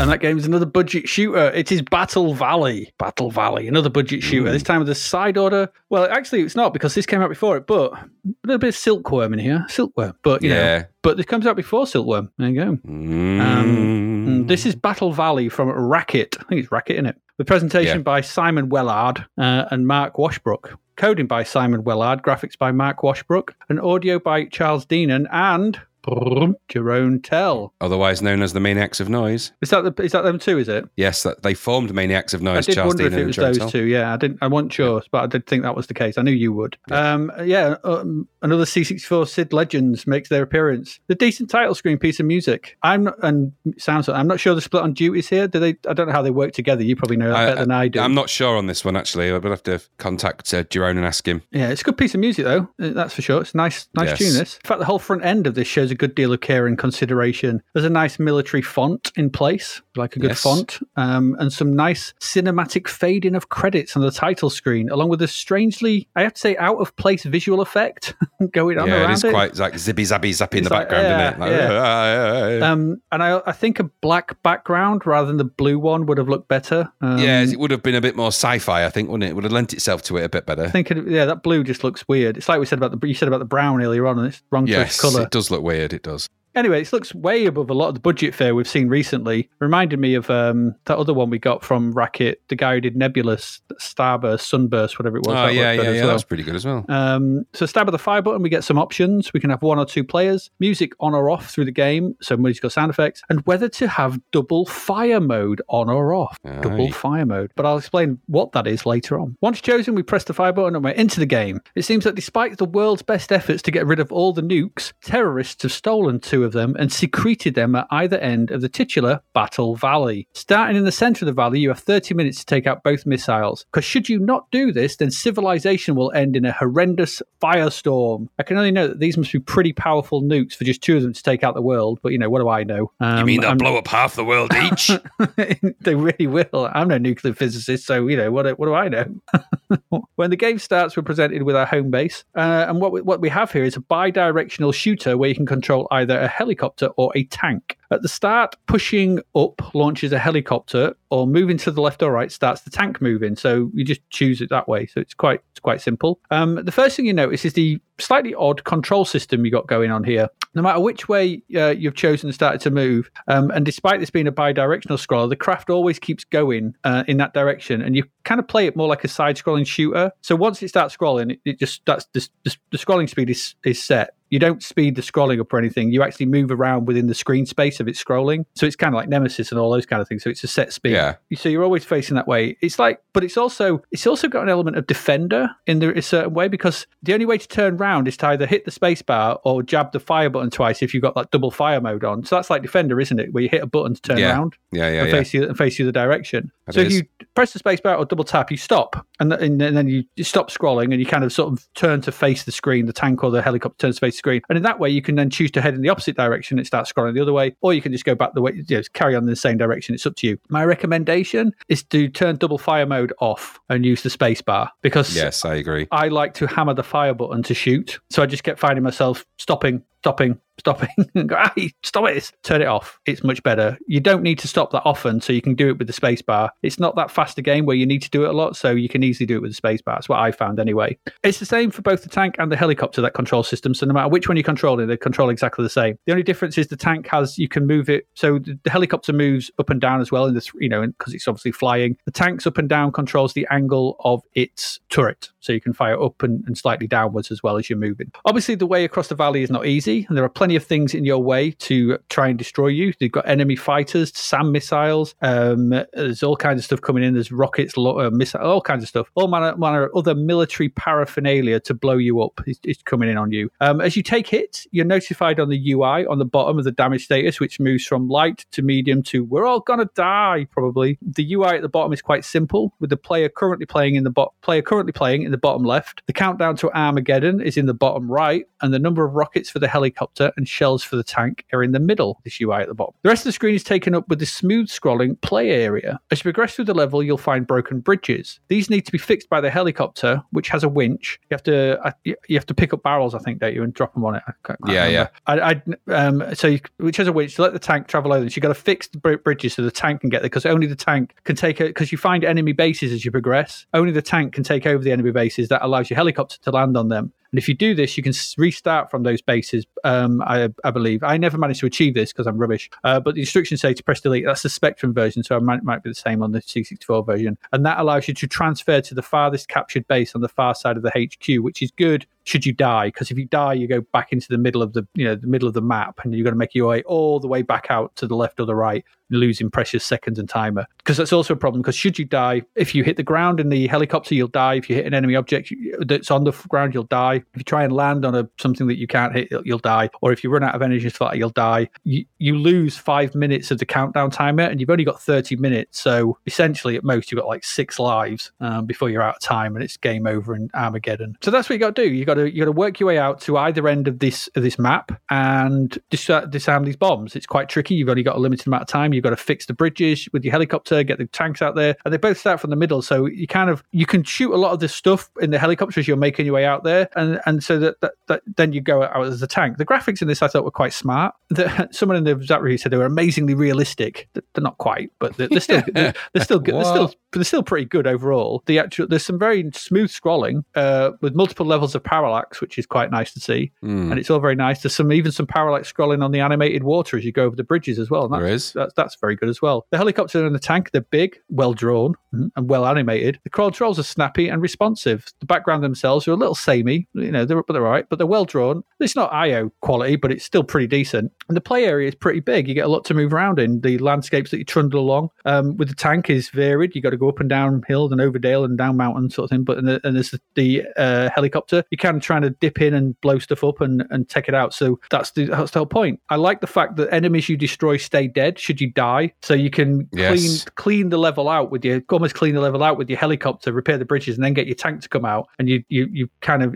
everything's gone. You know, it's maybe a few that you weren't able to get to, and there's some you won't be able to get to, and that's quite nice. So it, you, damage to your tank will be less as you're heading outwards. So that's quite good as well. And also the game, it's not down to lives, as I said, but it's down to completing the mission in the time allowed. So if you keep dying, you're only going to die six times because that's five, six times five, 30 minutes game over. But it doesn't feel like you know you've got a number of lives, but that's just and you can you can take your helicopter back to base as well and land it, and then you can head out in the tank. So that's quite that's quite nice and quite a good idea. It does take a while though because these levels are quite big. It's one single con- continuous quite level big. either way, and it's quite massive. So it takes a bit while. I wish I think a, a, maybe a faster scroll would have been slightly bit nicer or something, or a turbo boost, something to head back, or whatever. It's just something, but because it can be quite quite boring heading back if you cleared out all the enemies on the way out. Just have to fly back and go do do do. Might be worth just killing yourself, but probably not. I couldn't find any other listing for Simon Wellard. It's I think this is his only game. It seems to be a bit of a shame, really. Hmm. Um, it's very competently programmed, this, and it's quite well designed. I thought that, and it asks you to use your brain a bit. You've got to figure it out. You've got to kind of take your time, work your way through it, fight,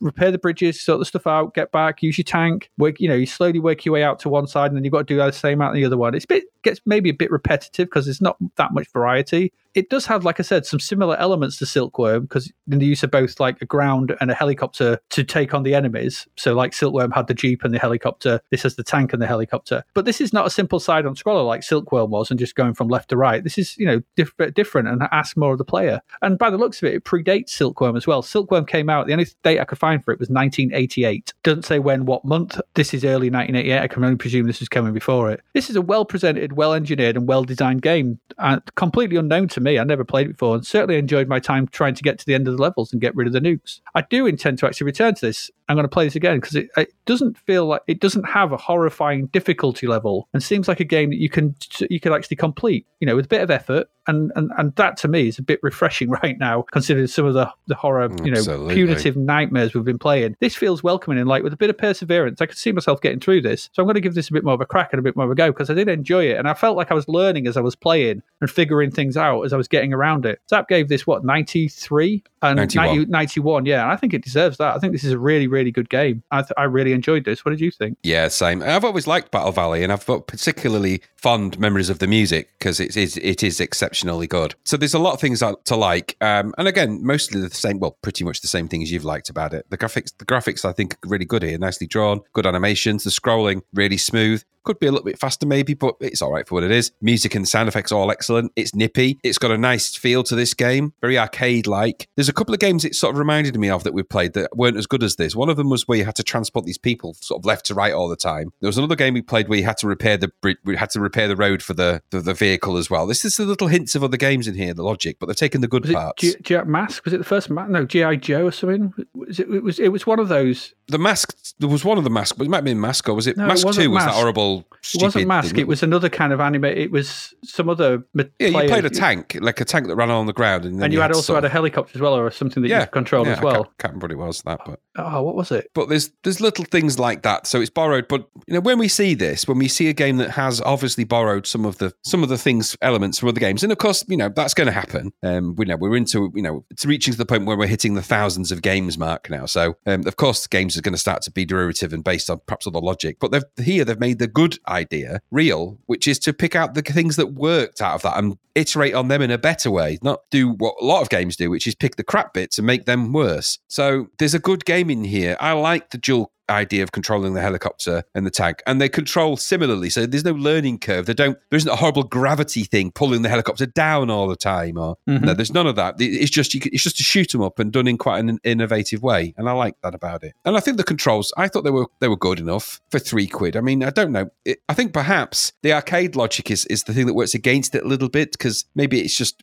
I don't know. I wasn't. I didn't always feel like I could shoot and blow the things in the way I wanted to. I don't know, but maybe that was just the way I was playing it. But at the same time, I still had a real blast with it. I'm not sure what the tactics are. Like you say, you got to think about this. You can't just. You could just get the tank and just scoot all the way off to the left and blow everything up. But that's not really going to work. You got know, in the broken bridges run. to get over, so you can't. That's what I mean. So it's, you know, you can't. You, you've got to think about how you're going to plan this thing out a little bit, which is quite good. I think perhaps the one thing I would say is perhaps it relies a little bit on the same repetitive logic. Yes. So the p- progression is something that you might you don't really feel like you're getting anywhere. Sometimes it just feels like it's sort of you're going on and on and on and on and on to the left or to the right. Um, and maybe there's a little bit of that, but I'll let, I'll let it. I'll forgive that for the three pounds that this costs. This is a good game, um, and there's a bunch of really good thing going off in off in there, and you know an auspicious start from a bunch of obviously quite talented people, and of course at the musical helm you've got Charles Deenen and Jeroen Tel. Well, those two are phenomenal musicians, and this is a good example of you know the kind of power that they're going to come up with, and we're we're going to start seeing them come up a lot more in games from here on in. Mm. So, um, and that pleases me because I really like them. So, yeah, Battle Valley, all good. We've used the Battle Valley music in our back, background music for this podcast since the beginning, so it's often been there. Um, so that, that tells you that it's one of I consider it one of the great ones. Set ninety one percent, yeah. I think that's. I think maybe it's a silver medal, isn't it? Yes. Two ninety nine. Another Definitely. really good budget game. Um, Yeah, So budget, the budget bonanza at the moment because we've had some crapola, you know, Fruit Machine Simulator, no. Battle Valley, yes. Yeah. Zybex, yes. Yeah, we So, had that good, Zip and good. Osmium last time, didn't we? Yeah, no, they were both no Osmium. Osmium. Osmium. Osmium. no, Battle Valley gets my vote. Um, it's one of my picks of this episode. I think that, and uh, I'd love to say IO, but I, I mean, I love to look at it, but I just don't like playing it. So it would have to be Zybex and and Battle Valley are my picks of this particular episode if I have to pick. But um, it's not been rich pickings, has it? Really, for the past couple of episodes, anyway. No. Battle Valley, thumbs up. Well done. Well done. Well done. well Good done. stuff. Um, that other game we were trying to remember was I knew it was based on a figures Action Force. Action Force. That was it. Yeah. That was the one, wasn't it? Yeah, it's Action Force. Action Force. Yeah.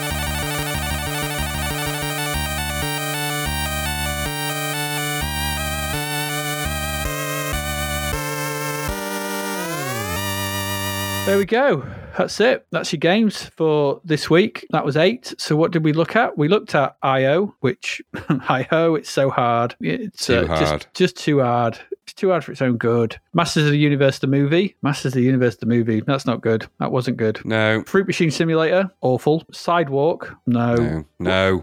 Two games with confusing maps and confusing navigation systems. Yes. Don't make them confusing. We looked at Zybex, which we liked, which was, you know, budget sidearms, but done well. Point X, which was full price devious, so maybe a game out of time, Yeah. but still okay. Question of Scruples, which is a question of why. Yeah. Don't do that. Why? And then finally Battle Valley, which, uh, you know, introduces to the maniacs of noise around a very good and interesting shoot 'em up with some decent stuff going on there, nice visuals. Mm. Um, yeah, I'm probably with you. Battle Valley and Zybex probably the pick of that that that lot. Two good budget games. Yeah, nice, nice stuff. As ever, if you wish to support us and support the podcast, you can do that. Uh, I know that at the moment, um, who knows what's going on with the economy?